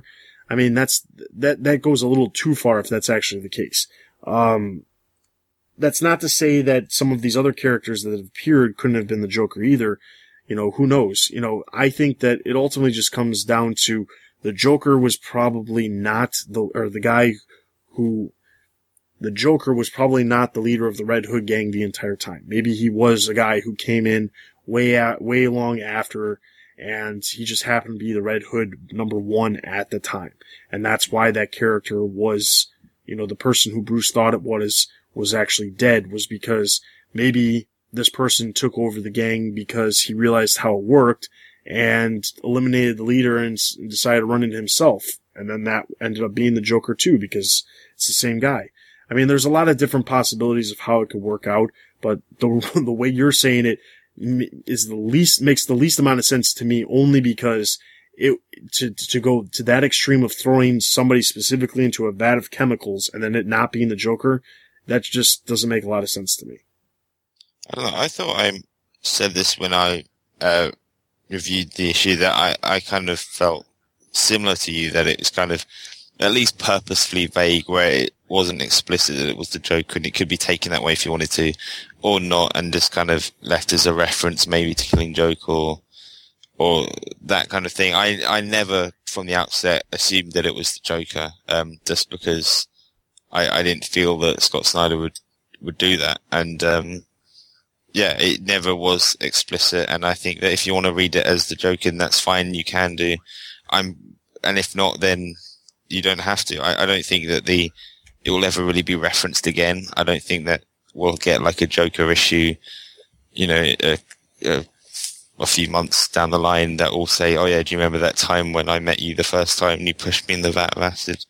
I don't think we'll ever see that sort of thing. So I think it's kind of up to interpretation, which kind of is a good thing, but has also, I think, been a problem with Snyder in the past in that he never commits to anything and it's always extremely vague. Where it's like, "Oh yeah, Thomas Wayne is my half brother." But he's also could not be. And it, did it really all happen, or was it real, or did Joker really get into my Batcave, or is it all a lie? So. I think Scott Snyder, he yeah, he he rarely kind of commits to anything, but I'm not sure if that's him or editorial or if it, he just likes leaving up to interpretation. But on this uh, particular issue, I enjoyed that fact. I'm just waiting for the Scott Snyder story that has a top spinning and then the the the book ends and we don't know if it stops spinning or not. All right, so the next comments we have come on episode 126. The first one comes from Chris Carnes. He says, "Hi gang, thanks for another fine show. For what it's worth, a comment curiosity or comment slash curiosity slash obscurity regarding Nightwing Annual Number One. Back in the Silver Age, there was another villain calling himself Firefly, who was really Ted Carson." Back in Batman number 126. The story was reprinted in Batman number 208. In the story, he wore a garish green and yellow horizontal striped costume who could temporarily blind people with a light beam attached to his head. That sort of looked like, like a doctor's head mirror. Adding to the plot reflective of the times, Batwoman also appears in the story and momentarily mistakenly thinks Carson is really Batman, not the Firefly. I'm not sure where Nightwing Annual Number 1 leaves Firefly in the current continuity, but I like it when a story gives a nod acknowledgement to the old stories. Well, Chris, I want to thank you very much. And then I also want to encourage you to write me at podcast at thebatmanuniverse.net because I think you should be writing articles on our website. If you're able to pick up things like this, I'm sure that stuff like this is happening. Well, I know, I know stuff like this is happening in all of the other books. And, uh, I think that somebody should be telling, you know, enlightening some of the newer readers as to some of these throwbacks to some of the older issues. It would be really cool, uh, to, to see an article series like that. So I encourage you to, uh, join the fight and join TBU. Uh, speaking of which, if you head to uh, our website, there is a big, there's a little banner at the top of the page now that says join TBU staff. Uh, first off, I want to thank Mr. Joe Jinks, our, uh, our co-host, uh, for creating that Batman that you see there. And, uh, next off, I want to encourage everyone that if you are interested in becoming staff, including reviewing some of the books here, you may have heard that we actually had people review all of these books but Batgirl. Coincidence? I think. but nonetheless, um, there are still other books, specifically books that come out in the third and fourth weeks of the month, and as well as books that come out on the point five cast, um, that we are still looking for people to review. So if you're interested, email us at podcast at thebatmanuniverse.net. Uh, if you're interested in reviewing or doing a article series, or if you are interested in helping out the Batman universe. If you actually click on that banner, it'll actually give you a list of all the different types of people we are looking for. It's not just reviewers. We're broadening our horizons and looking for all kinds of people. So, um, just want to throw that out there now so I don't forget it. And then we're going to move straight into the next comment, which happens to come from a former, well, not a former staff, but a former co-host, uh, Donovan Grant, who says, betrayal! Personally, I thought the Nightwing annual was lame in that nothing interesting happened and the whole Dix Babs romance was barely touched upon. Plus, Babs was written to be fairly unlikable. Again, alas, to each his and her own. Well done. we know why you it? left the books. Yeah. We know why you left the podcast because you clearly are not liking these books. Um, but, wow, uh, bashing John, you're bashing me, you're bashing Donna. It's like everyone is on your hit list tonight, Dustin. Hey, listeners. It's because we're almost we're we're, we're past two hours. I'm sorry, why. listeners. If you want to hear a full review of Donovan on Nightwing Annual, you can hop over to Batgirl to Oracle, episode seventy. And, th- and there you go.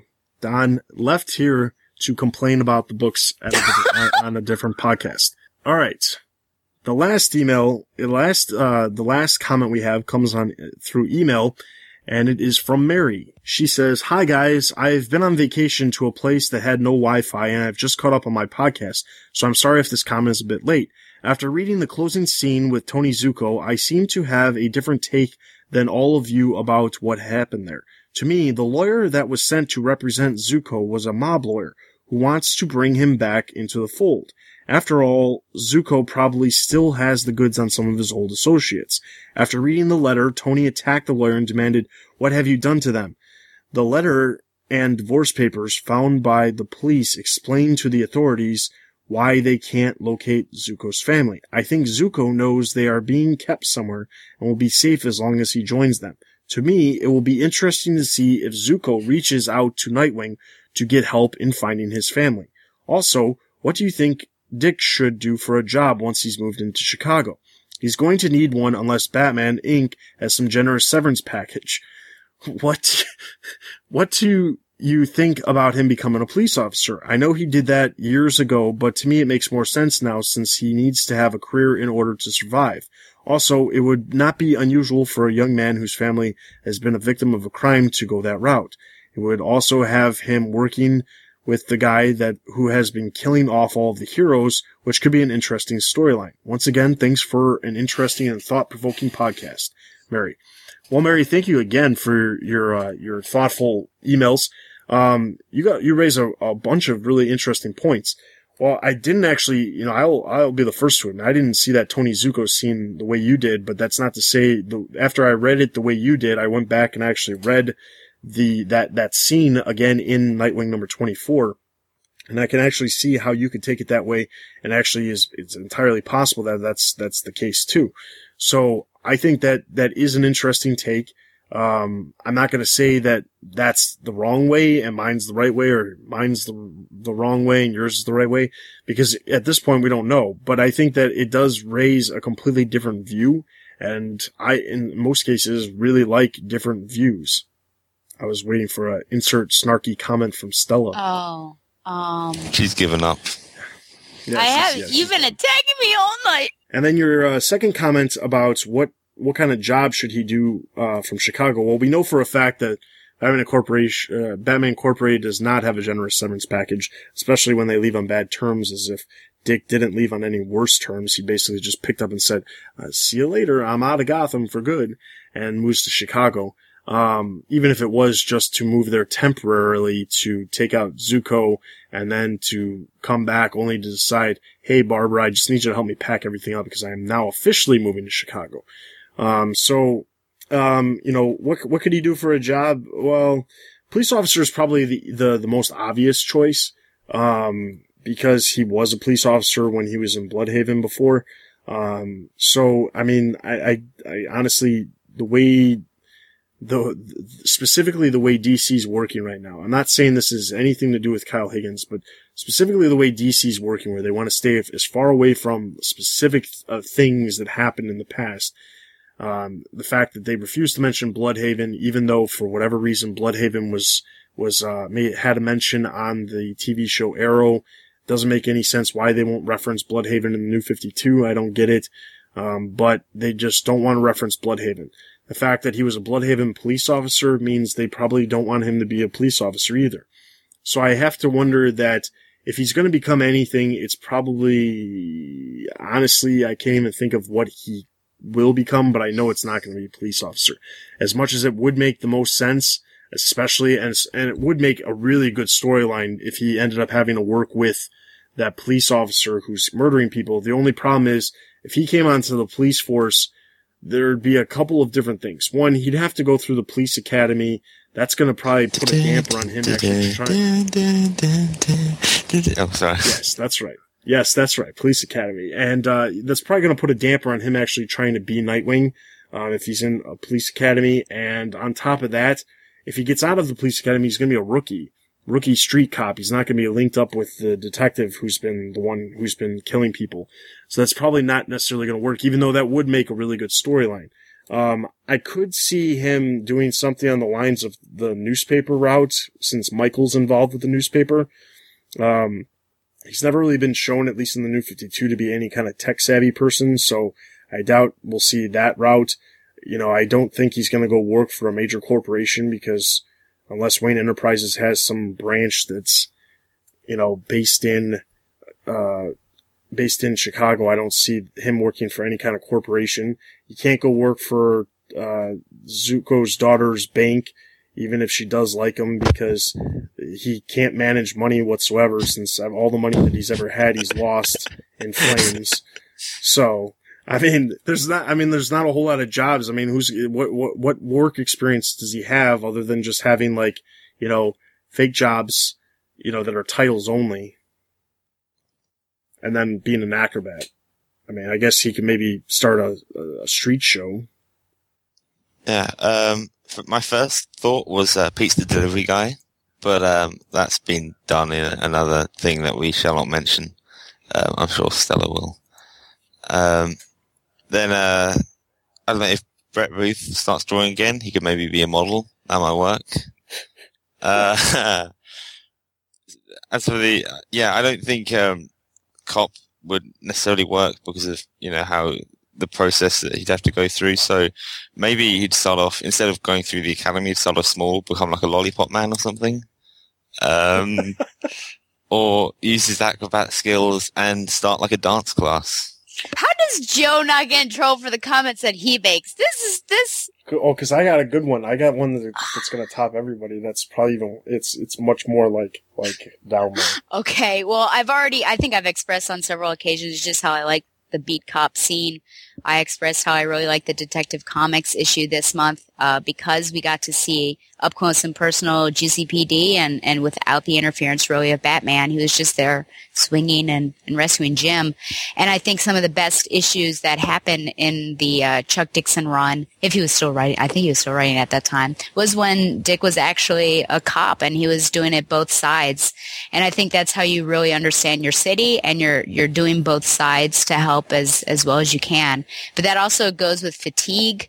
And I feel like there's a lot of stories that he can um, or that we can get to. Just seeing what is it like to be a cop during the day, and then you're working uh, as a mask at night, and and how are his friends going to be involved in that? Because we've seen that is his name Michael. He's sort of involved with the cop, and we know that that cop is not necessarily the best guy. Seems like he may be taking down some masks. So I think there's some also awesome story potential there.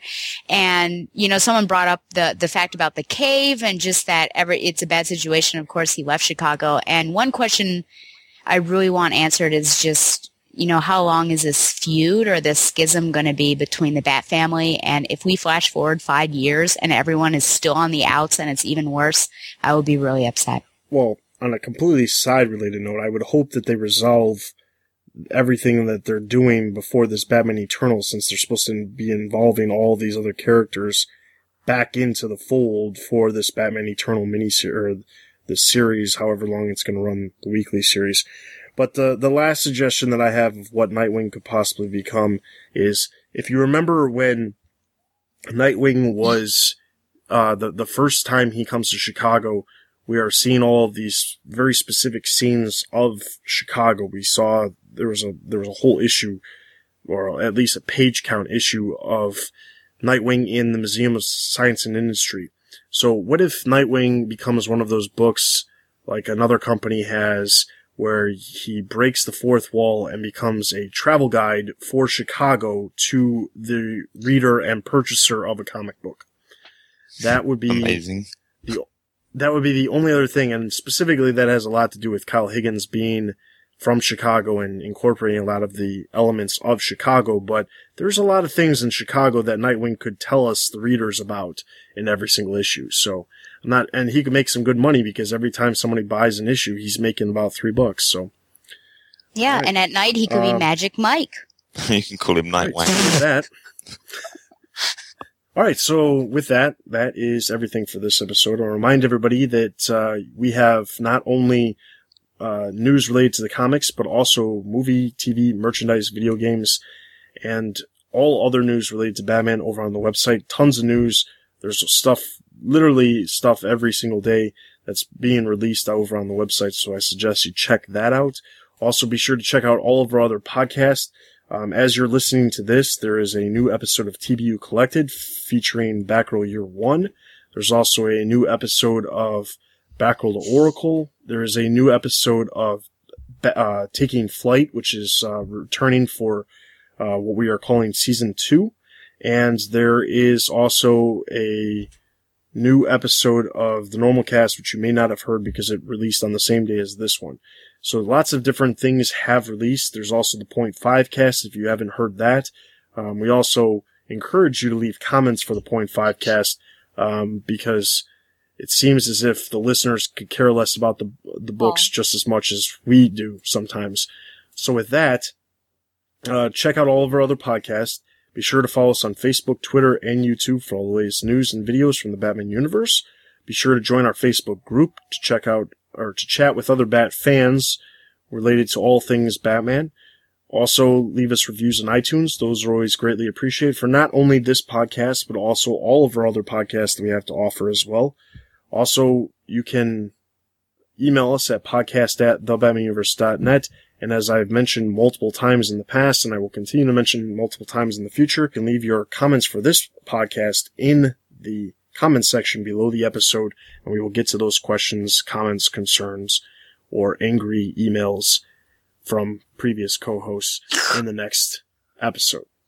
So with that, that is everything for this episode. This is Dustin. This is Joe. This is too much. This is too much. This is not Josh Bertoni. It's actually Stella. And you've been listening to the Batman Universe Comic Podcast. We'll see you guys in two weeks.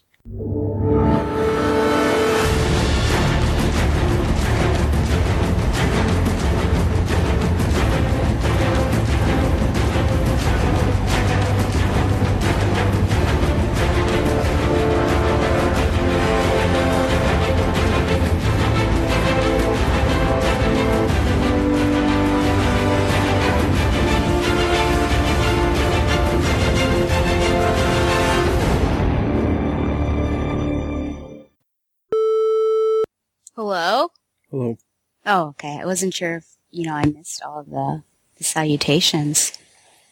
It's always the highlight. You already missed it. No! That's disappointing. Someone's got a lot of feedback. It's not me because I can hear it too. Hmm. Uh, what kind of feedback? It's like in Background air. noise. Yeah, noise, I guess you would say. I'll see. I'll hold on a minute. I'll see what I can do. Uh, I've got to take the clock out. That might help for a start with. Uh, I'll be back in a couple of minutes. Did he say take the clock out? I wasn't sure. Maybe that's another word for dog. I don't- I yeah, I never heard that one before. Maybe he didn't say clock, but that other word that would be clock minus the L, and it's like some form of going to the bathroom. But I don't know why that would be creating noise. no, I think that was he was His just saying. bladder is creating noise. I think he was explaining why he was going to be gone for a few minutes. I don't know. You can ask him when he gets back, I guess. Hello. There you go. Yeah. Now, what exactly did you say you had to take out? The clock. The clock. Yeah. How did, Clock. What do you think I said? I thought you said clock. I'm trying to figure out what, how that makes noise. A tick tock, tick tock. You know. If that's what was making the noise, that's that's nuts. Well, I fiddled with some other stuff, but um, I, I noticed before that after a while with that on, you guys start going, "What is that noise?" So uh, it's a pretty loud clock. Okay. Okay.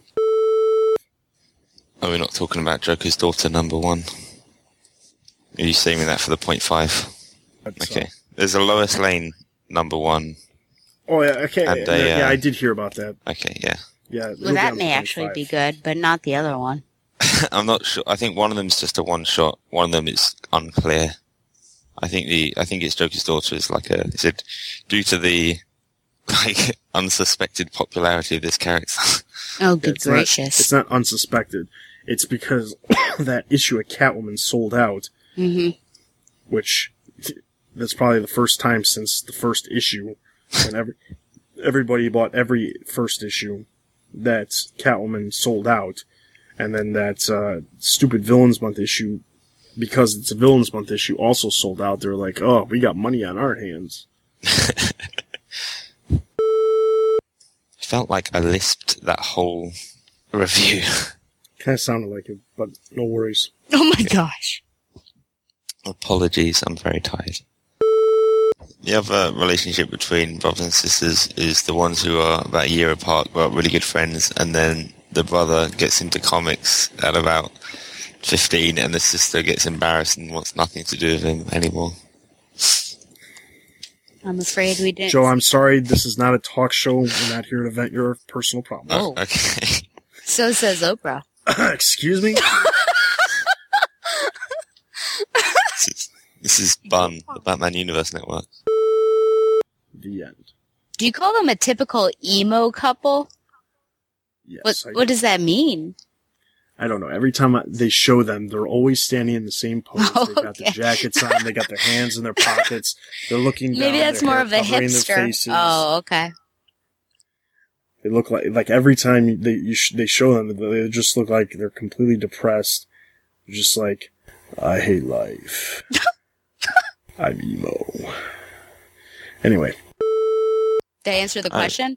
I answered the question, right? I don't think that had anything to do with the question. It didn't. So what do you mean? You said, "How did I like the, the question issue?" was no the, it wasn't that the, the question was how did you like how this tied into the zero year crossover Oh, yeah. compared to all of the other titles I think I did answer that question. I like. yeah, Yeah. you might have answered that question but then you answered 15 other questions that i didn't ask yet I'm sorry.